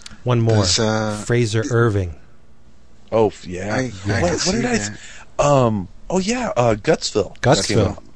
Came out. And dude, oh god, was that good? Amazing book. Yeah. It was. The colors were outstanding too. The how was um DC exclusive Mike Norton? How was how, how was his man thing in those Marvel Adventure Spider-Man tales? Very good. A little on the clean side. yeah, I think Mike's too clean for that. You know. Oh, um, he's definitely what, too what do clean. you I just What do you think? What do you think about shaking? No. No, not, no, not, not no, today's no. shake. No, No. too All right. a little too rigid. I think. Mike Mignola Well, would yeah. would do an amazing man thing. There's there's a lot of artists, but I mean the first couple that I off the top of my head, those were the ones I would like to see. Too bad Tom Sutton's dead.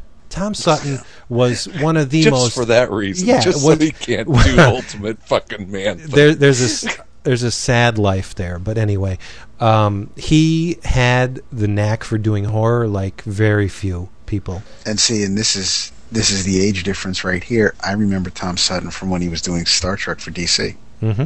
Yeah. Well, you know, Bernie Wrightson's still alive. Oh, that's right. He already did Man Thing. Oh snap! Ka-chow. Oh, oh, sorry, wrong one. Well, we could get Rob Liefeld because you never see Man Thing's feet, right? Kevin O'Neill.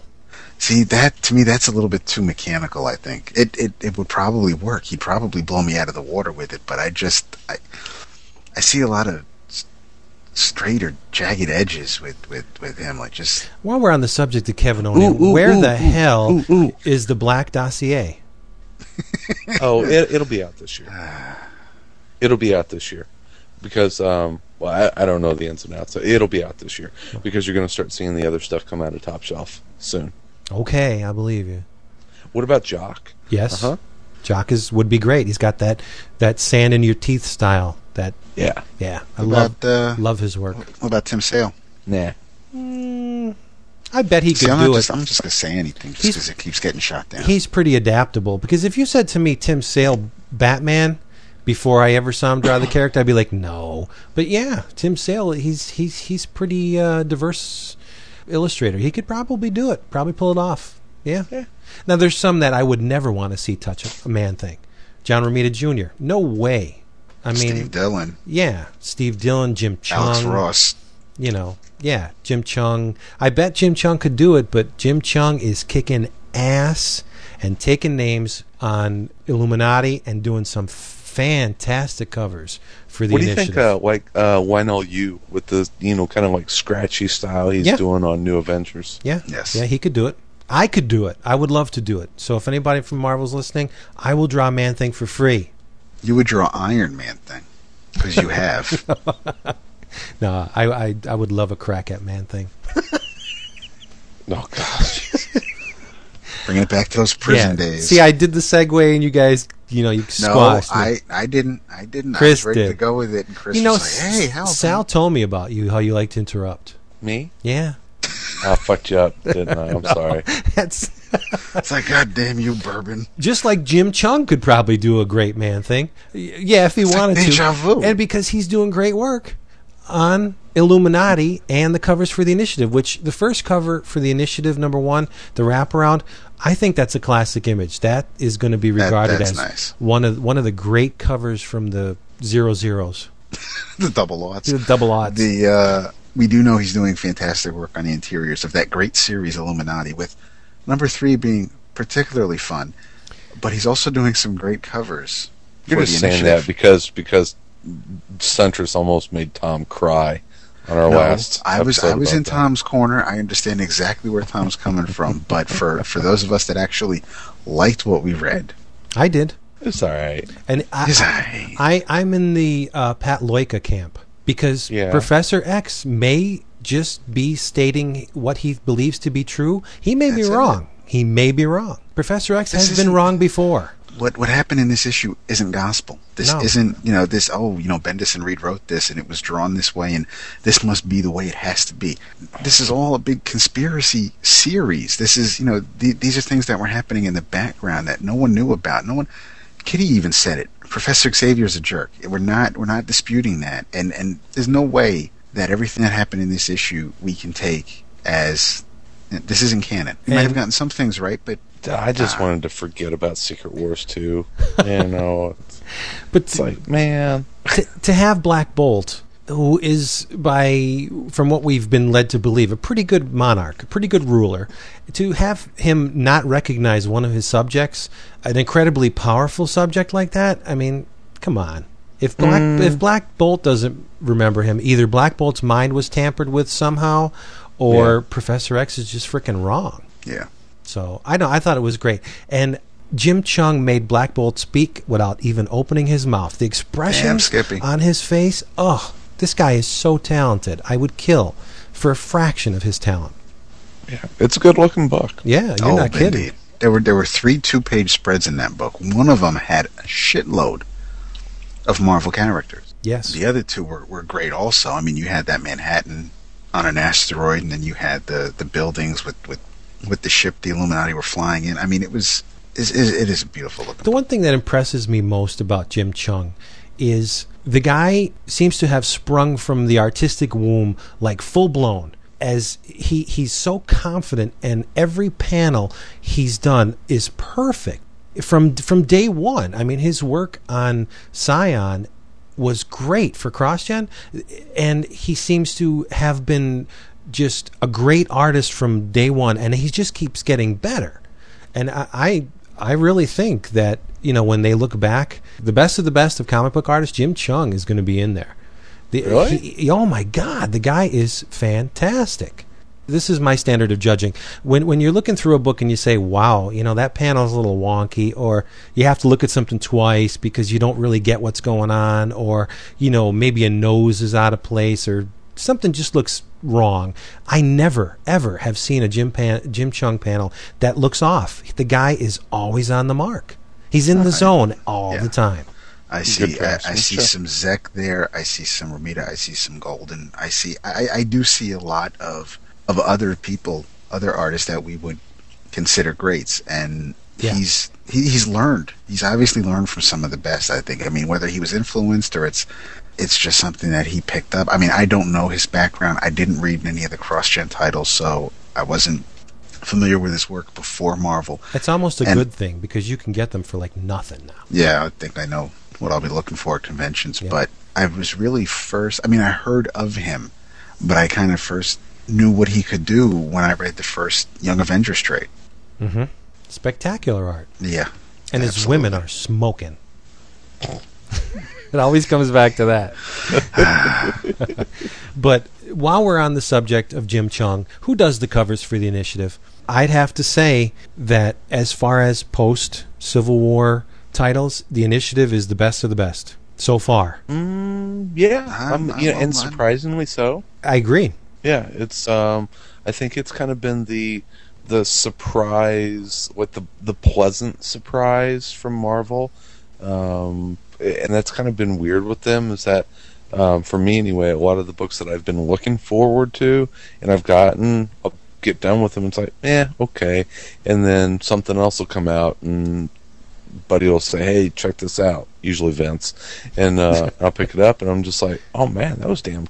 That was a good book. Yeah. Yeah, and the initiative I think is uh, is quickly, at least to the internet community, getting a lot of praise from from your everyday readers. Yeah. Let's give credit where credit is due.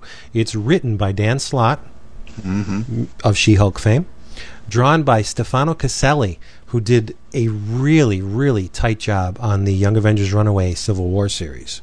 right. Daniele Rudoni does the color, Joe Caramagna does the letters, and it's edited by Tom Brevoort, helped by Molly Lazer, and you know the rest. Quesada, Dan Buckley. That's all you need to know.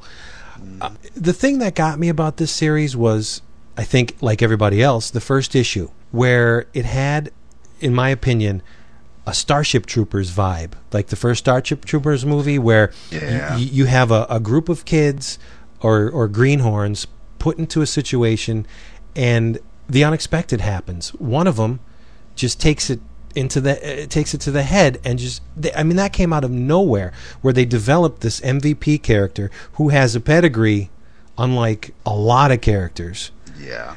and you know you see this character die in the first issue so from now on i don't know what to expect from this book and that gives i mean i'm uneasy going into it every issue because if they can kill a character they spent 22 pages developing i mean what's next you don't know I- i'm looking around corners trying to find out what's coming and i never know it was the same with the second issue you guys feel the same way is this book eh, Oh, like absolutely.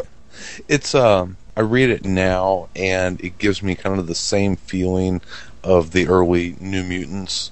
You know, it's just like Yeah. you know the, this group of kids that you know they're gonna have to rely on each other. But what I loved about the New Mutants whenever it first came out is that you would always get the great cameo appearances from the X Men, to where this book kind of has them built in mm-hmm. and but it's not a group of mutants. It's not the New Mutants again, and I I kind of like that feel.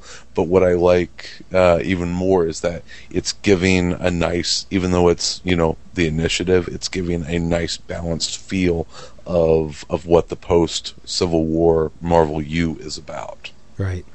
And it, and it, and you don't need to invest all that much time and energy getting up to speed if you didn't read Civil War. All you need to know is after the fallout, the government is training superheroes and these are the recruits And where are they training them? in Stamford, the site of the uh, uh, bomb that uh, erupted. Kicked off Civil Y- War. Yeah, that was a terrible. I don't know what I was trying to say there, but It's like uh, Ni- Ni- Nitro's big blow up. Yeah, and w- what I really like is how how they they do br- dredge up the past by you know the the derisive term for the the kids that don't quite perform is what are you a new warrior? You know, do you want to be a new warrior or do you want to be part of the initiative or It, it is such it is such a an our government thing, and it, and it fits perfectly.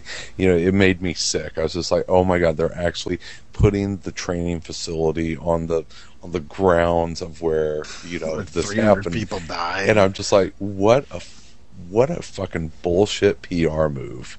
And I'm just like, yeah, in real life, that's exactly what would happen. hmm And while we're at it, MVP's great grandfather is Abraham Erskine. And what did he do, David? Uh, he invented the super soldier serum. Right. So you still have the ties to Captain America. You can't get away from it. But what I what what I enjoyed after reading the first issue, or once we got to that last page, I got a uh, whereas Chris got, and, and I can definitely see Chris's new New Mutants vibe from it, because you don't know what can happen and anything can happen. I almost got a Strike Force Morituri feel from it. Yeah. You're. Oh man, you are right. You're exactly right. Now that you mention And- it, yeah. And MVP would have been, you know, it was kind of fitting. He was like he was the one that they were just hoping beyond hope would be the stellar breakout star and this is the reason why we're doing all this is because of char- because of heroes like what MVP could become and it was neat that uh, He was perfect. it was uh, who who was the one who uh, recruited him I was um um the former New Warrior. Um, shit, what's his name? Justice. Justice. Yes. Who's also, I was trying uh, to think Vance of the hero Astro, clip right? figure. of course you are. David's never going to let me forget that Vance Astro moment.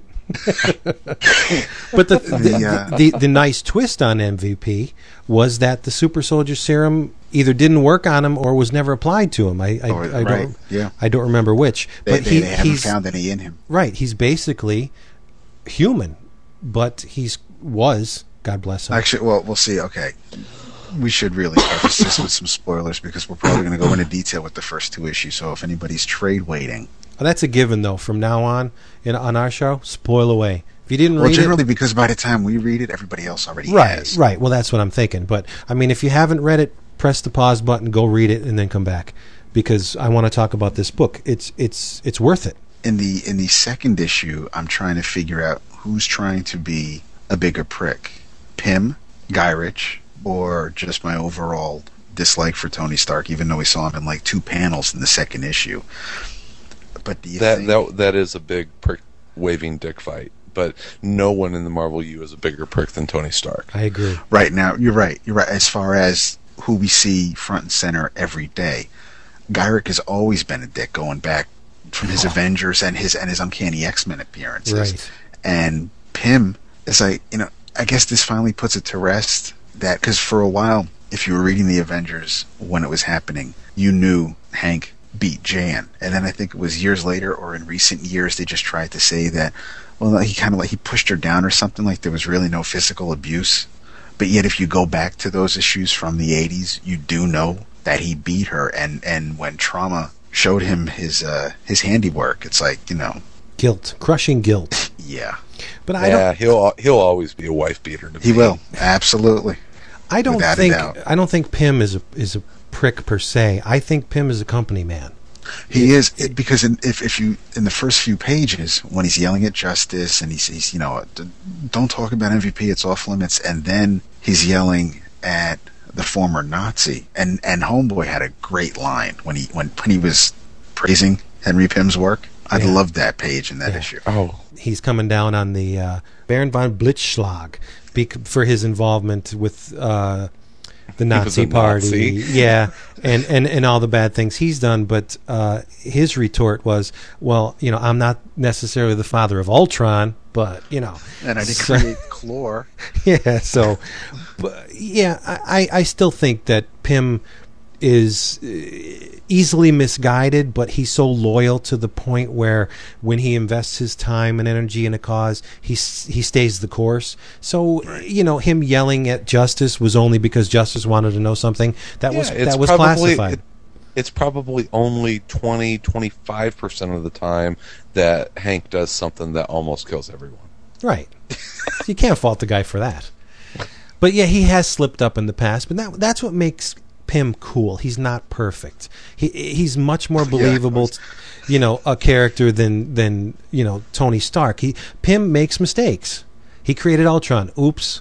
You know, I'm sorry. He beat his wife. I made a mistake. But he he he he has a uh, an air of that he wants to repent for these things, which is very admirable. You know, not nobody's perfect. I, I love that the I love the ultimate version of uh, of Hank Pym and uh, and Cap when Cap just beat the shit out of him.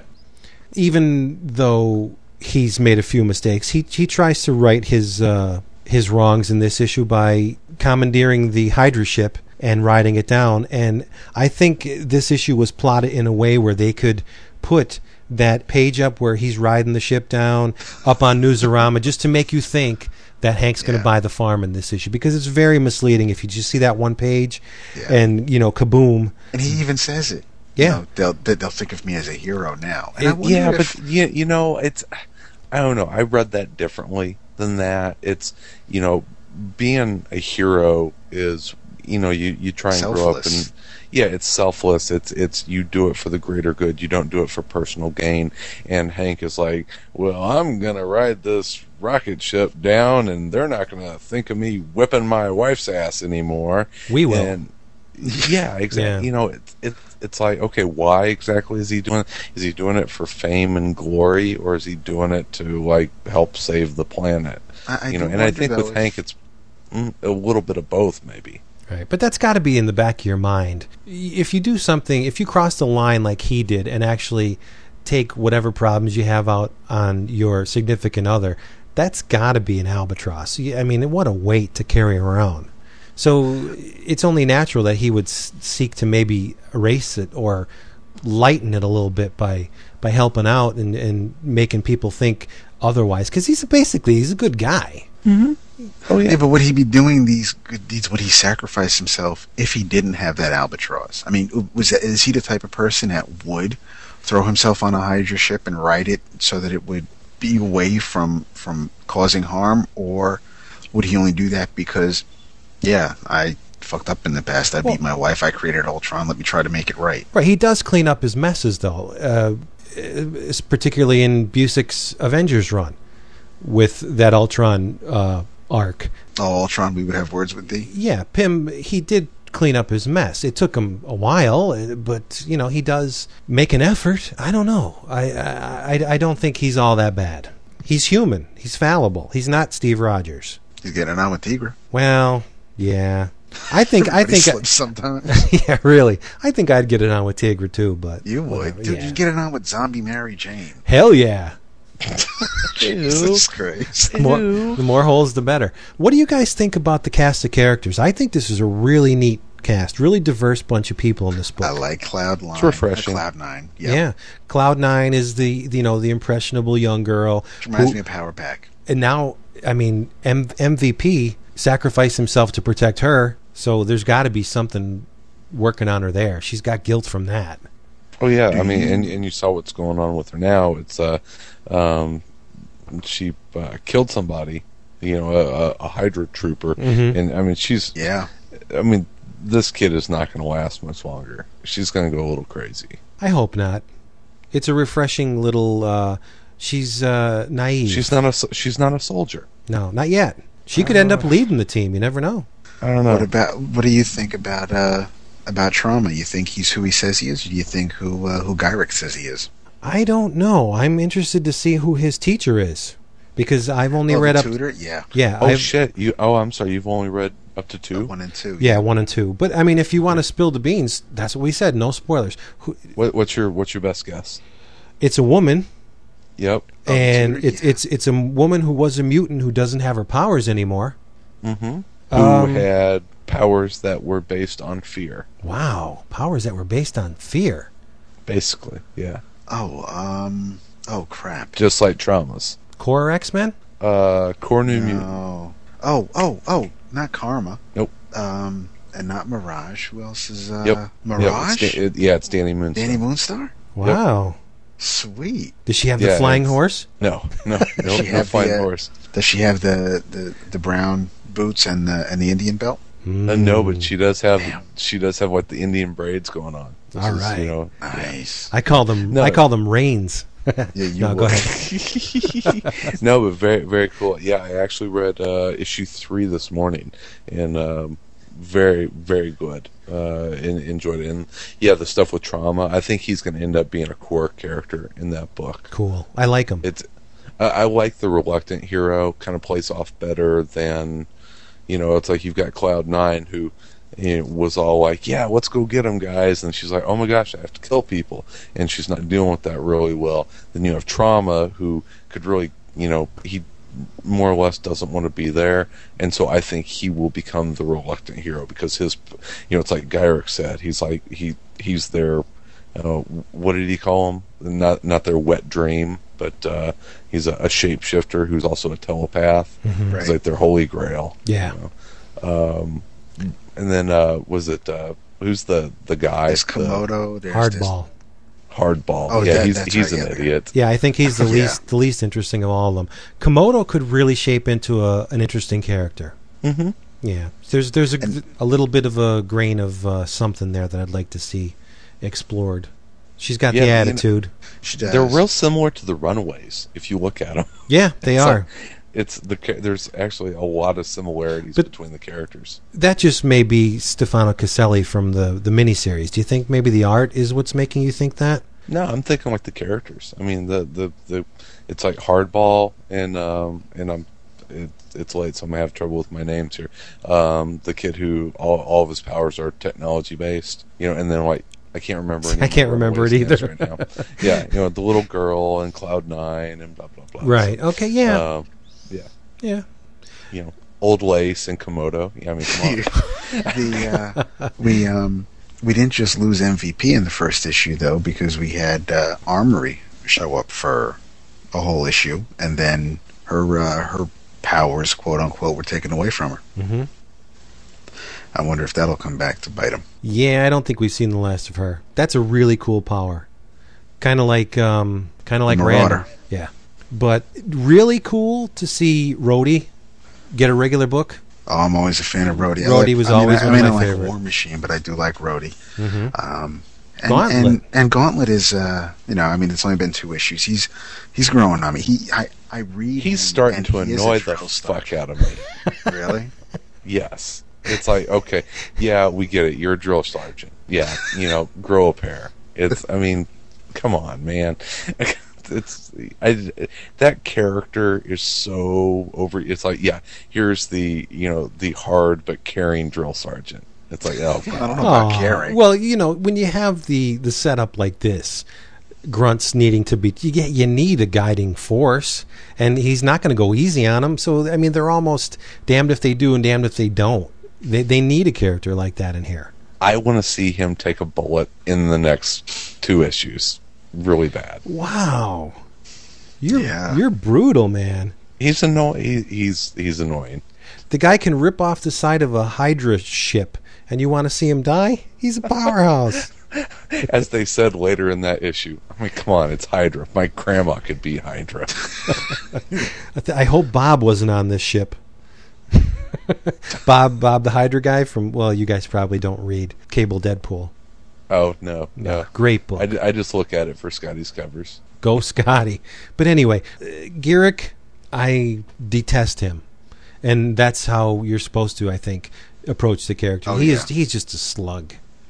Mm-hmm. Always has been. Always has been, right? But uh, th- you know, the, the thing that ticked me off a little bit in the second issue was the depiction of George Bush. That uh, you know, I, I love the part where, oh man, we got to evacuate the president. So he uh, comes out from a room where he was probably eating babies and and raping amputees. But uh, you know, I'm not going anywhere. I, I made a promise to the American people, and I'm going to stay the course. And bullshit. Wait, was was he in Texas when Yes, he said this? yes, it was in Texas. Texas. Well, yeah. I mean, where, where's he? He doesn't know anywhere else to go. What's he going to do? Go back to like the White House? I mean, he hardly even knows how to go there. But no, I mean, th- it's not a very accurate depiction of our commander in chief. He, his ass would have been out of there so fast. But uh, ta- speaking of accurate depictions of our commander in chief, you guys read Black Summer? Shit, yeah. Oh my god, this has to be my favorite book of this month. Easily my favorite book. Wow, and the month's like not even half over. Well, I'm talking. And and it's not even a full book. No, Yeah. and and it, that's what I was I was thinking. If Warren Ellis can kick my ass in eight pages like this, as far as I'm concerned, this is Warren Ellis in the zone. This is the way every Ellis book should be. Because while he is one of the best writers out there, he's not perfect. There's been a couple Ellis stinkers in the past. Down being one of them. Did you guys read that? Down was just trash. No, yeah, I was a huge fan. Yeah, it was just Ellis cashing the check. But this, this is dangerous storytelling. This book is important. I, I, I think this is the way Ellis. it- It's him in his natural element. Yeah, I, I, he's coming to San Diego this year, right? I don't know. He, uh, yes, he is. I think He's going to be, only and I would say if you want to meet Warren Ellis, you might want to go to San Diego this year because after the series starts coming out, they might not let him back in the country. But uh, a roll call for those interested. It was written by Warren Ellis, drawn by Juan Jose Ryp, who probably, judging by the art, doesn't sleep very much. And uh, Mark Sweeney had the unenviable task of coloring Ryp's art. And it's published by Avatar.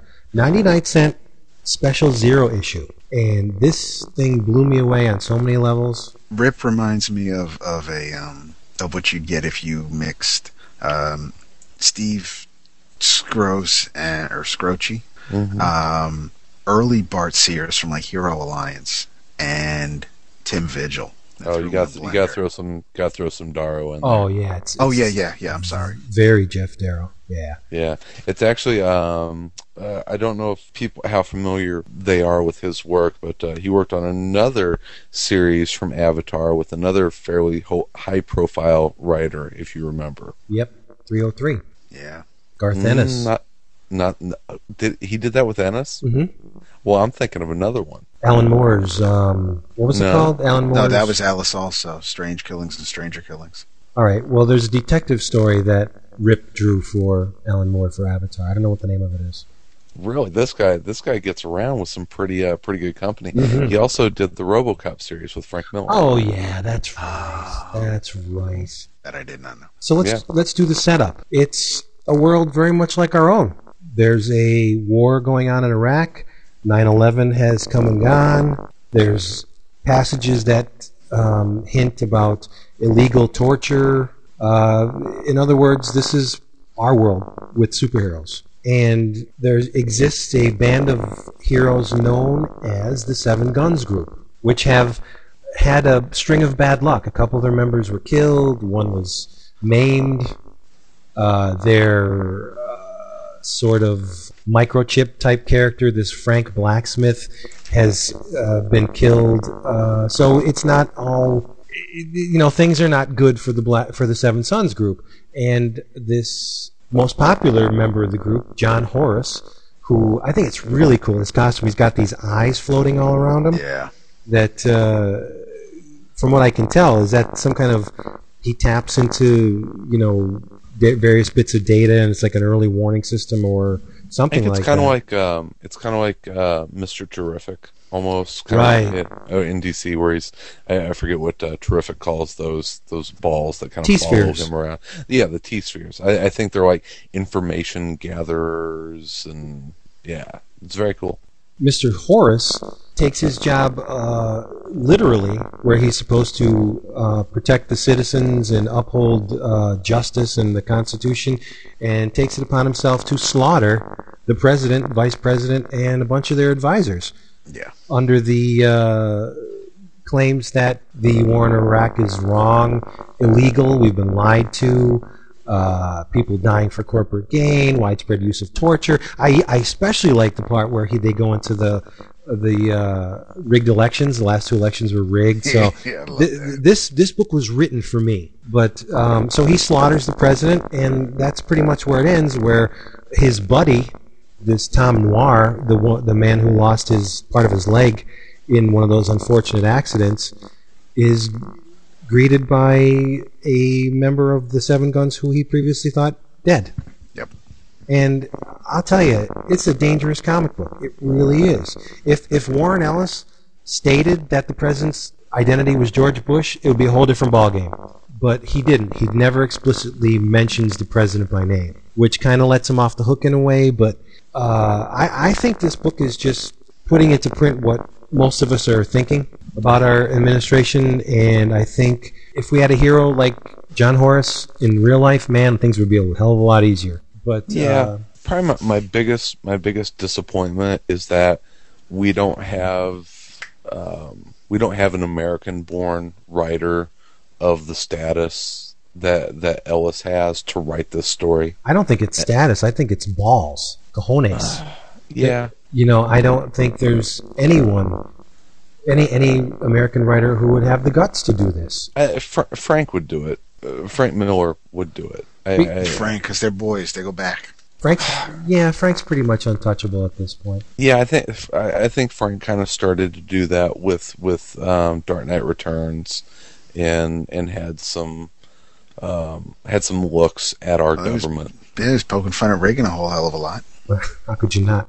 But but anyway, uh, well, there there may be one or two American writers who would tackle this subject. I don't think there's a mainstream publisher that would do it.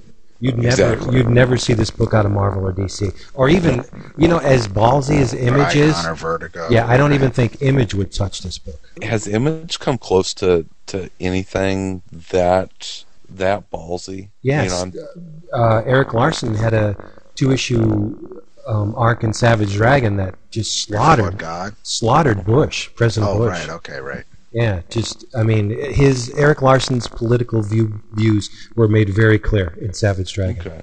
But uh, as far as high profile, I mean, if if Eric Larson kneecaps George Bush in Savage Dragon, who the hell's going to know about it other than you know me and and the the other twelve thousand people reading Savage Dragon? But this this could be a very high profile book for Avatar. You know, I, I don't know. Yeah, for Avatar, and I, I don't know um, what kind of sales this thing's gonna gonna drum up. It depends on on how much buzz gets built up about it. And um, I mean, Ellis's stuff at Avatar has been has been okay. You know, Black Asses, you know, your basics, uh, zombie fare. And did you guys read Wolfskin at Mhm. all? Mhm. Did, did you like it? It was all right. Yeah, I mean, it- it's kind of what I'm saying is that I don't know if if Ellis is getting a reputation for his best work coming out of Avatar. Right. Some people have the opinion that Ellis takes his best work to Image, DC, and Marvel, and Avatar is like the little scraps of paper that he finds, you know, underneath the computer one day. Oh, that's a decent story. I'll write that for Avatar. I don't think that that's the case with this book. No. I, Oh I- no, no! I mean, he's not mailing it in at No, all. I mean, this no. is this is uh, well. I mean, it, it draws it draws a lot on the authority. It's you know, if you were a fan of his run on the authority, and then um, like where that series went, I think that you can you know see what Ellis was starting to set up there. It's like if we lived in a world where there were superhero or superpowered individuals, and government started getting out of hand. You know what? At some point, one of them's going to snap and say, "Enough of this shit. I'm going to balance the scales a little bit." And you know, it, I th- do you agree that's kind of his take on it? Yeah, I, I think it's almost wish fulfillment, really. That let's be honest, our current administration is is pretty much untouchable right now. you have George Bush, who just said one or two days ago about the attempted uh, removal by the Senate of uh, Gonzales from office, where they voted, where Bush said, you know what, let them have their vote. They're not going to tell me who I'm going to have in my party. Like, did you forget about the Constitution? There, there are, Obviously, he has. yeah, there, there are checks and balances set up that prevent idiots like you from running roughshod over the American people. Obviously, you're not loyal to that document that is not, like you said, a scrap of paper. It's a, the friggin' Constitution. But anyway, I mean, they, they've gone to hideous lengths that no entity in our country or any other is going to put them in their place. This administration is going to peter out to its last days, and the damage that they've done is going to affect us for the next 20 to 30 years. We're, we're going to have a hard time digging out, if we can, from under this. But in this book, Ellison invented the cure. It'd be so cool. I, I mean, to have a guy who himself is untouchable. They don't seem to be able to do anything, you know, to harm this guy. He just walked I love into it the when White he House. said he's like he's like you don't know what I can do, just don't test me. right. Yeah. And and he does what most rational, honest people who believed in the, their country and the documents that they were founded upon would do. There's no talking to this man. There's no legal authority that could deal with this man. What do you do? You kill him. You take him out like a rabid dog. That's what you do. And that's what Ellis did. I love this John Horus character. Well, it, I, I think it's interesting that um, you know we're how many years into into this war now? What is it? Uh, what are we? Three? Too many. Three years? Too many. Th- Yeah. Three, four years, whatever. And uh, you know, we're starting to see a few protest songs, but very, very little. Not certainly not in popular music. We're starting to see some film on the independent scene. Again, see, there you said the key word right there. independent. Right. Yeah, yeah. It, it's you know I think a lot of people are sitting around waiting for um, the the late '60s again for you know people to rise up and to have you know protest songs and huge gatherings and and for it to really get into the culture of you know take the country back kind of stuff. And and it's everything is too too corporate too commercialized now but you'll start to see it in the independent scenes. And i think this is the first is this really the first comic that is really you know out and out a protest comic Hmm, that's a good question. But to answer your, you know, to reply to your statement about, you know, the difference between the 60s and now, where you had people, you know, sitting in the streets and protesting in the 60s, and you saw it on the news. How? When was the last time on our news you saw the amount of people that stood outside the White House protesting the Iraq War? You never see that on the news because because all the media outlets are controlled by these people. If they publish or televise something that attracts the attention of the people portrayed in there, they get slapped down and they don't do it again. And they've learned. They did it early in the administration, and they their hooks are so deep in, into the media where you know any kind of protest or te- or information dissemination is impossible at this point. So yeah, that's the difference between the '60s and now. There there are protests and protest songs being created, but you'll never see them on the on the quote legitimate media. yeah yeah you're not you're very rarely gonna see steve earle you know in, interviewed and he's No. one of my my favorite artists and, It- and Yeah, it's people like Alex Jones and Jeff Rense and those people that try and get the word out, and they're they're judged, they're looked upon as as kooks and and and uh, extremists, you know, and and that's not because they act that way. That's because that's the picture these people paint of those honest reporters. If you try and get the word out, they're going to brand you an idiot and a, and a flake because that works in their favor. But so Yeah, well, it- it- no, it, it's impossible. The truth, the truth nowadays is almost impossible to to uh, to get. Yeah, we'll see. We'll see how how much, if at all, this affects Ellis's uh, TV career because I know that he's working on some TV projects Yeah. uh, here in the United States, and you know I don't know if this book coming out of Avatar Press is going to be a big enough deal, but you know he's yeah, the thing about Ellis is that you you gotta you gotta have a feeling that you know he doesn't he doesn't care. You know, it's just like you know, I'm not going to sit back and not say things and not tell stories that need to be told. Right. And you know, And he proved that in Transmit. He's not afraid to tackle the uh, the touchy subjects. And, and Yeah. I don't think there's anything touchier than murdering the president.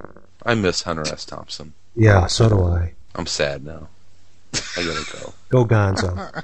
but but anyway, you know, and, and once again, I, there was a, a couple little bits in here that really attracted me. The, early on, when Tom Noir and Horus are in the what looks like a library, and he's you know saying, "Look, we could tap into the data cloud that's around us. That's pure Ellis." you know, th- this data cloud, and then again, it goes back to his work on New Universe with the Akashic Records, this this grand repository of all human experience and knowledge that they can. ta- that's what he's talking about there. Yeah. Whenever he said data cloud, I was I was waiting for a, a rift in the bleed and for a, you know Yeah. a, a, a slip chip to come out. So It's- it's, it's- like wow, that is total authority. It's pure Ellis. I love that he named this savior of sorts John Horus, because if you know your Egyptian mythology, Horus conquered Set, who was the uh, associated with snakes. And have you guys ever heard of David Icke? no.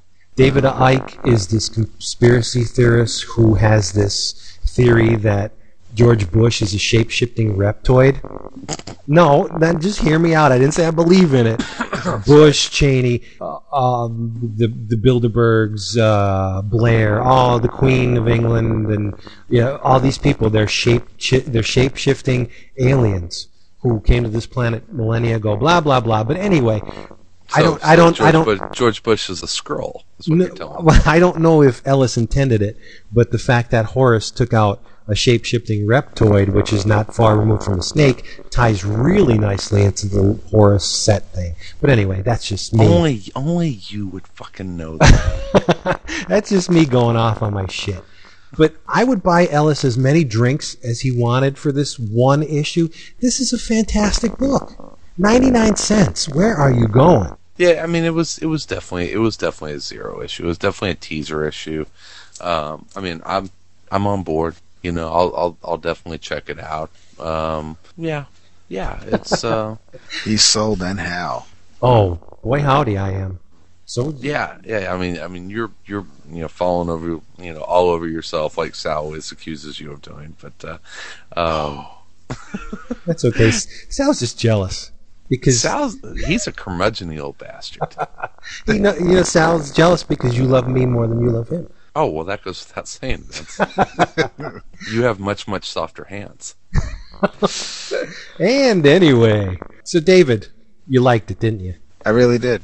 I, I mean, it was it it was it was pretty to look at, but as far as the message that uh, that Ellis is putting out there, I mean, if if I liked what was going on here the past in this country the past few years and what we've been doing abroad, if I if, if I was in in agreement with those in charge, I probably wouldn't feel that way about this book. But what's going on in these pages are, I'd love to see it Yeah. happen. So you know, I I have no problems with the story. It's painfully At all. real. Painfully real. Visceral. It's a visceral book. Yeah. How far do you think he can go with the story, though? I mean, is this is it slated to be a mini? Yes. It is a mini. It's uh, Okay. seven seven issues beginning in August. Okay. Well, I mean, how much farther can he go? Um, and and he's already he's already I think he's probably the biggest deed. yeah, he set the bar pretty high by slaughtering the president and then having someone come into the uh, the the press room dripping with the president's entrails. You know, that's pretty. Oh, I'm, I'm not talking how much farther he can push the envelope. I'm saying wh- where can he go with the story? Is Right. it going to Oh. be ah. the fallout? Is it going to be about really, you know, is it going to be Ellis's message that you know what, if this did happen and people, you know, had the opportunity to to set things straight and do things right, they would. Even though I have a feeling it's going to be it.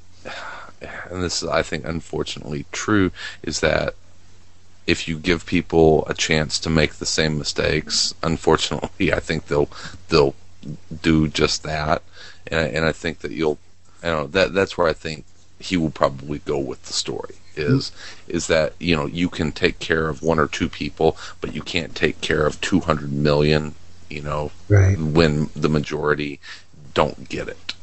my biggest fear is that he put the money shot in the first reel, and everything that follows will be downhill. I, I there's nowhere to go after you slaughter the president. How how much? Well, I'll give him the benefit of the doubt. Maybe he can, but how much more shocking can this book be? That's that's a big thing to live up to. It's it's in, in terms of you know if you were looking at a heart monitor, that's the spike. Everything else is going to be the valleys when when you do something that surprising. So eh, he's got the benefit of the doubt from me. I hope he can maintain it. I really do. And David mentioned the art. I don't think I can say that I don't like Perez and say that I like this because this is in the same neighborhood. I'm not a big fan of Ryp. He's good at what he does, but it's just a little a little too detailed for me. Yeah, it's very, it's very, it's very. Oh, rendered. yeah. It's. I mean, are you a Darrow fan?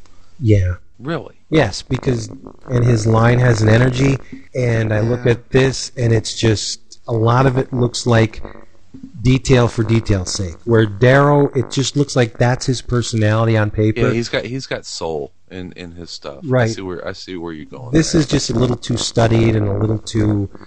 Uh, it almost looked like looks like it, it was carved like a woodcut. It's just the wet line weights don't vary all that much.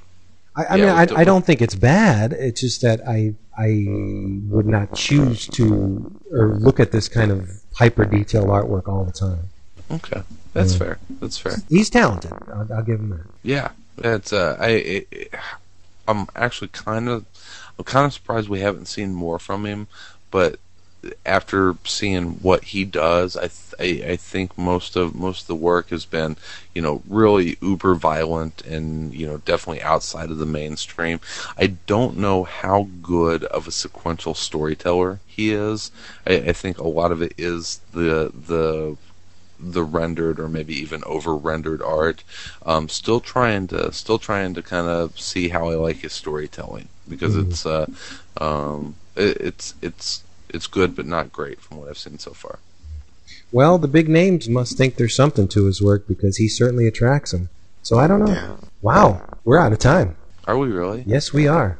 Well, as usual, Chris, old buddy, it was a pleasure having you. You don't stop by enough. I'm uh, oh I'm, I'm gonna This try and fix time. that a little bit.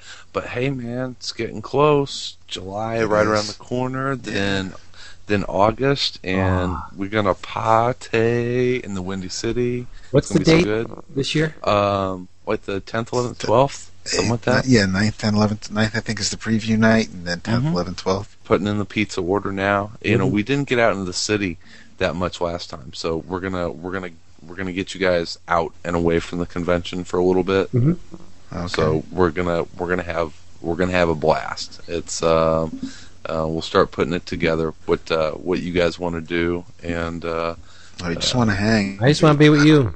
there. I'm there to hang out with you all. And and Dan, if you're listening, don't make us come out there and beat the hell out of you. oh Dan will Try to be, get out of your bed. yeah Dan will be here. So Dan? yeah, it'll be it'll be fun. Dan doesn't go, I'm not going. Oh that no. Well, I'm just saying that. Oh okay. I'm just trying to make Dan feel good. Yeah. nice.